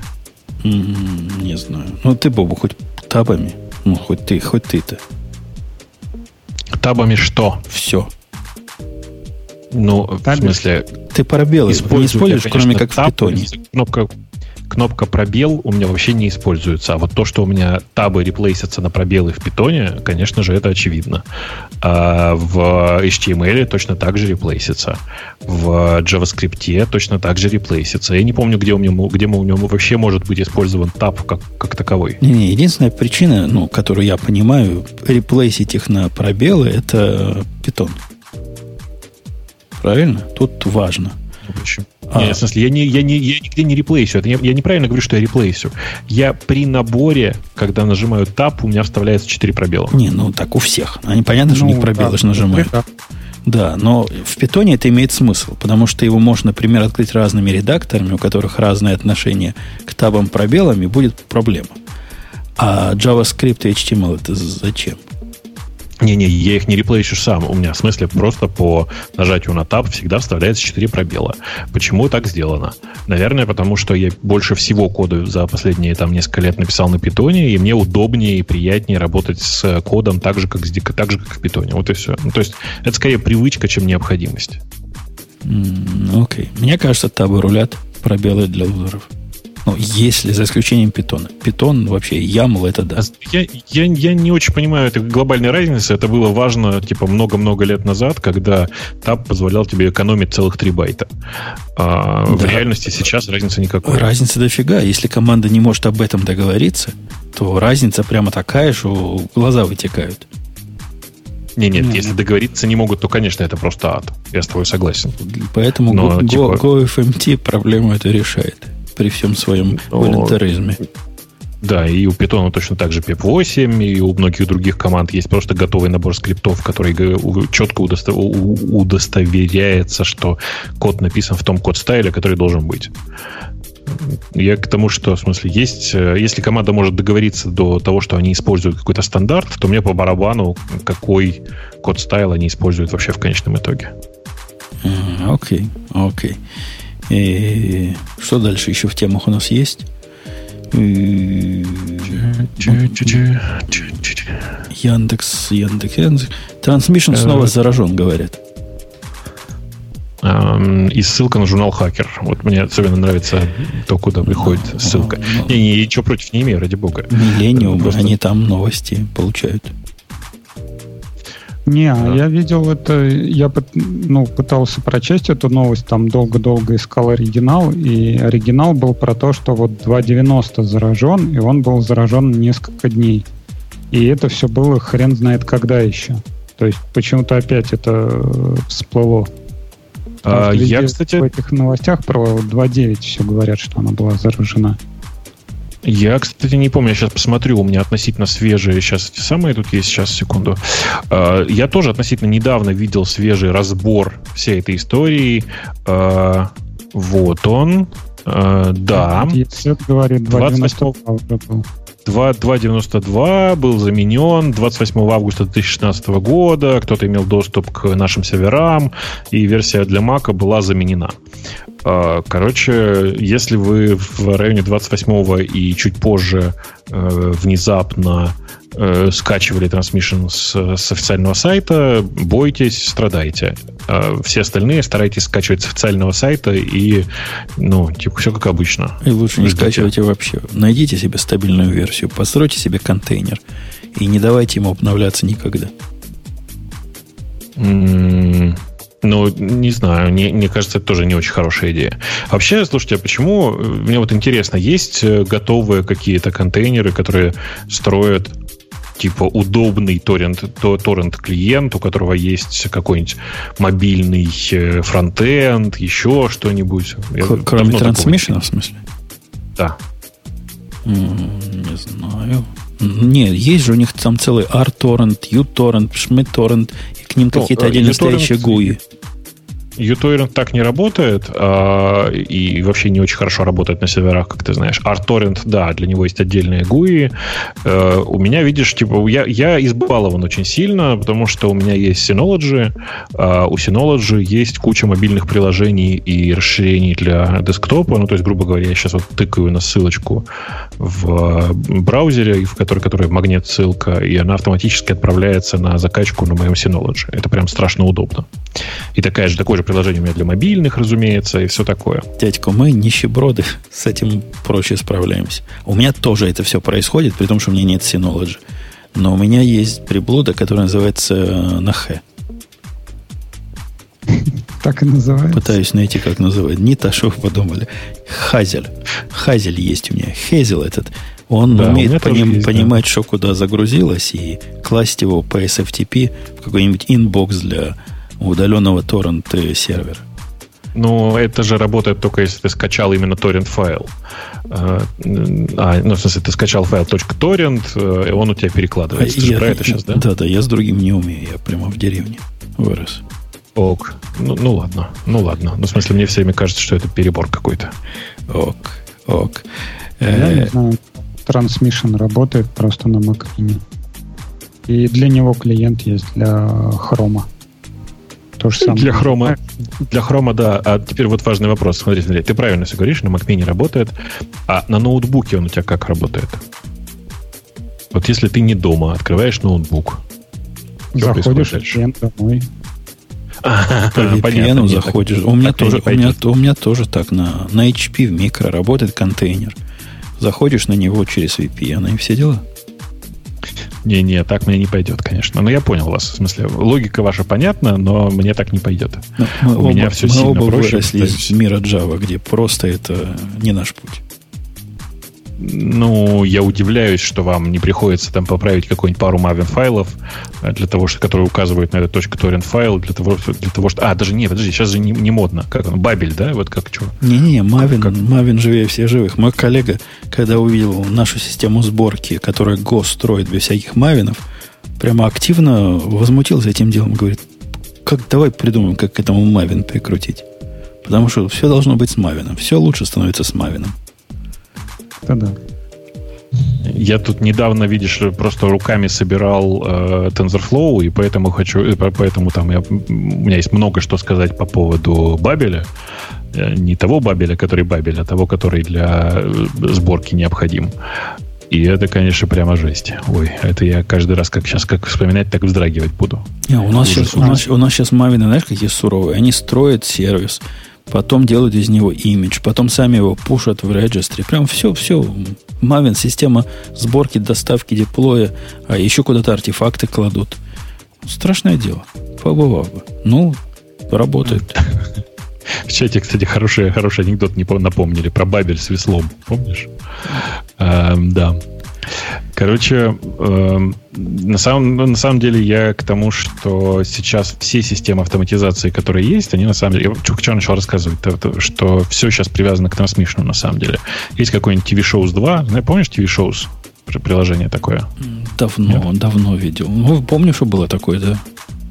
Ну, очень неплохое же приложение, которое просто на RSS подписывается или не на RSS, там, в зависимости от на нужные тебе сериальчики, и по необходимости прям берет и скачивает все, что нужно. Не, у меня в свое время для этого был буржуйский. Это, это русский вариант, да, вот это, который ты говоришь, TV-шоу, или это буржуйский? Нет, это, это буржуйский TV-шоу, да, меня был, такое, оно open source прям. У меня был, видимо, его конкурент, который назывался то ли Automatic, то ли Automator, что-то с Auto. Долго был на компьютере, как раз вот про это. Для Мака. Его прямо он добавляется в Control Panel, там так красиво сидит в System Preferences. Уже нету кнопочки, не могу показать, как было. Но крутейшая штука была, что-то с ото связанное. Вот как раз для этого. Э, я у себя обнаружил внезапно э, в, на гитхабе, в смысле у кого-то из э, друзей, которые подписали. Вообще, знаете, да, гитхаб это еще и социальная сеточка. К вопросу, мы об этом совершенно не поговорили. Подписан на гитхабе на кого-то интересного, уж не помню у кого, обнаружил ссылку на репозиторий, который содержал готовый набор скриптов, который делал ровно то же самое, и прям просто работает. Вот просто работает из коробки. И это такое счастье, прям взял, взял, подписался на все, что надо, положил этот скриптик в, на, э, на, свой, на свой Synology, он, собственно, там у меня и работает, и, и все. И, и прям счастье. Какой-то 16 век, ты уж меня прости, охота на ведьм. При Почему том, 16 что... ну, ну ладно, 14 14 убедил. Ну, поясни. Ну, раннее средневековье. Потому Нет, что... Ты поясни мысли. Да. Ну, 21 век. Там ракеты бороздят, плоты переплывают через океаны. Сервисов, которые тебе дают сериалы, уже выкачанные, любовно отсортированные и приглажены безвозмездно, то есть даром. Но их просто как э, собак нерезанных. При этом они все более-менее работают. Я могу сходу тебе пять назвать, которые работают. И можно ими пользоваться без этого геморроя. А не с переводами для англоязычных? Ну, для русских есть с переводами, для нерусских есть э, NaviX. Прям бесплатные для русских. Прям бесплатные для русских, да. Не, есть Хоть платные, один. есть немножко, есть немножко платные, которые, ну, так, такие смешные деньги стоят, а есть прямо конкретно, конкретно совсем, совсем, совсем бесплатные. Ну, например. Ну, вот так я вот тут сразу скажу. Какой-нибудь 3TV, например, там еще какой-то. Их много разных. Куча целая. Там, там целая, целая куча их. Дофига. Не знаю, я э, пользуюсь одним конкретным сервисом для того, чтобы смотреть иногда сериалы по-русски, но в среднем, конечно, мне сильно проще, когда у меня есть скачанный файл, э, причем я его стримлю. Я, я не пользуюсь им как э, ну, типа, перекачивать его на iPad куда-нибудь. Нет, он у меня стримится на iPad, очевидно. Ну, так зачем его стримить от себя, если можно стримить не от себя? Понятно, из плекса можно что угодно стримить, но зачем это делать? Ну, если очень коротко, потому что я смотрю их на языке оригинала, и, ну, смотрю по-английски, а конкретно стриминг английских сериалов довольно сложно найти нормальный. Вот и все. Да ладно, пойди в NaviX, найди там пару этих самых и, и радуйся. Которые в кого тебе... пойти? NaviX. Ты не знаешь такого слова? В смысле, бывш... бывшие Navi? Navix, Navix. Navix все можно найти. А кроме Navix я еще пяток таких тоже могу найти. Просто не особо я этим интересуюсь, они у меня в телевизор приходят. Но когда что пропущу, и в телевизоре вдруг это недоступно, можно там все найти. Сейчас, сейчас тебя забросают вопросами, что такое Navix. Ну, так Google it. Google it. Navi минус X. Navi минус X. Ну, Прям да. стало интересно даже. Ну, это add для Коди. Чтобы вы а, понимали. Ну, это, не, это даже не add это такая подсистема для Коди. Я не знаю, как оно для ваших плексов, не пробовал, но для Коди Думаю, что никак. Думаю, что никак. Ну, понятно. А, ну, вот так. Вот, примерно так. Э, в темах наших слушателей там было что-то про русских программистов, какие они великие. По статистике, хакер рэнк российские программисты уступают лишь китайским. Реально, прямо на втором месте. Чего? А почему ты сомневался? Ну, потому что мои что личные наблюдения никак к этому не, не подтверждают этот факт. Ну, а со сколькими русскими программистами ты работаешь сейчас? Да какая разница сейчас? Я за время своей жизни в заграницах общался, ну, не знаю, сотни не скажу, но с десятками русских программистов я общался и интервьюировал, и работал, и брал на работу, и выгонял с работы. У корреляции о том, что русский программист это хороший программист, у меня нет вообще никакой. То, что китайские программисты тоже опыта нет. Такие как-то мне не попадались. Ну, мало попадались для статистической выборки. А вот русские абсолютно не, не являются чем-то экстраординарным. Такие же программисты, как все остальные. Вот реально. Их можно с, Я... с американскими да. сравнить. Обычные программисты. Ты, ну, сейчас, смотрите, давайте вот разделим. Программисты, которые просто программируют, в смысле, которые прямо работают, мне кажется, что они, у них никакой национальности нет, и это все ерунда, и по национальному признаку разделить их совершенно невозможно. При этом есть спортивные программисты, ну, в смысле, которые занимаются всякими э, ICM-овскими задачами и, и всем вот этим. Там русские и довольно сильно и довольно хорошо выглядят. Не, я понимаю, что, может, и они и в спорте, это... например, на поедании пончиков скоростного тоже круты, но какое отношение имеет к программированию? Так в том-то и дело, что никакого совершенно. Ты совершенно прав. Э, это не про национальность вообще. В смысле, качество работника в среднем слабо коррелирует с его э, национальностью. Вот так скажем. Ну, По крайней мере, ну, насколько я это вижу. Единственное, единственное, вот из чего можно какую-то выборку построить, казалось бы, это про индийских программистов что-нибудь плохое сказать. И тоже не скажешь, потому что тоже все не так просто. Наверняка, если в, одинак... в одной ценовой категории при одной квалификации покупать программистов, то и индийские, и русские, и американские, может, какие-нибудь там французские, не знаю, не видал таких никогда в жизни, будут примерно одинаковые. Ага. Ну, кстати, тут вот распределение есть более подробное. Там по рангу, и, например, Java, по Java русские только пятый. Первые поляки, потом болгары, потом венгры, потом швейцарцы. Вот, вот Поэтому какая, какая экзотическая выборка. Ну, вот именно вот по Java вот ну, такая... Вот, такая были у тебя когда-нибудь болгарские или венгерские программисты? Где, где они их берут? Как они попадают на этих программистов? Поляков видел, румынов видел, этих э, швейцарцев видел, болгаров никогда. Венгров никогда. Не, ну, болгары у нас у нас девочка работает, но она дизайнер. Она из Болгарии в Сингапур переехала. Ну, вот видишь, а тоже, тоже. А, по-моему, дата-аналитик тоже, но он, по-моему, из Монтенегро или откуда-то оттуда. Югослав бывший. Окей. Короче, фигня это, дорогие мои. Не, если вы считаете, что это какая-то национальная гордость, что наши программисты, самые программистские программисты, забейте. Не, не, это легенда. Это типа и балет у нас лучше всех, и оперные певцы такие, что Италия прям нервно плачет в Старнуте. Не, не так все. Ну да, вы все гои одинаково. Точно.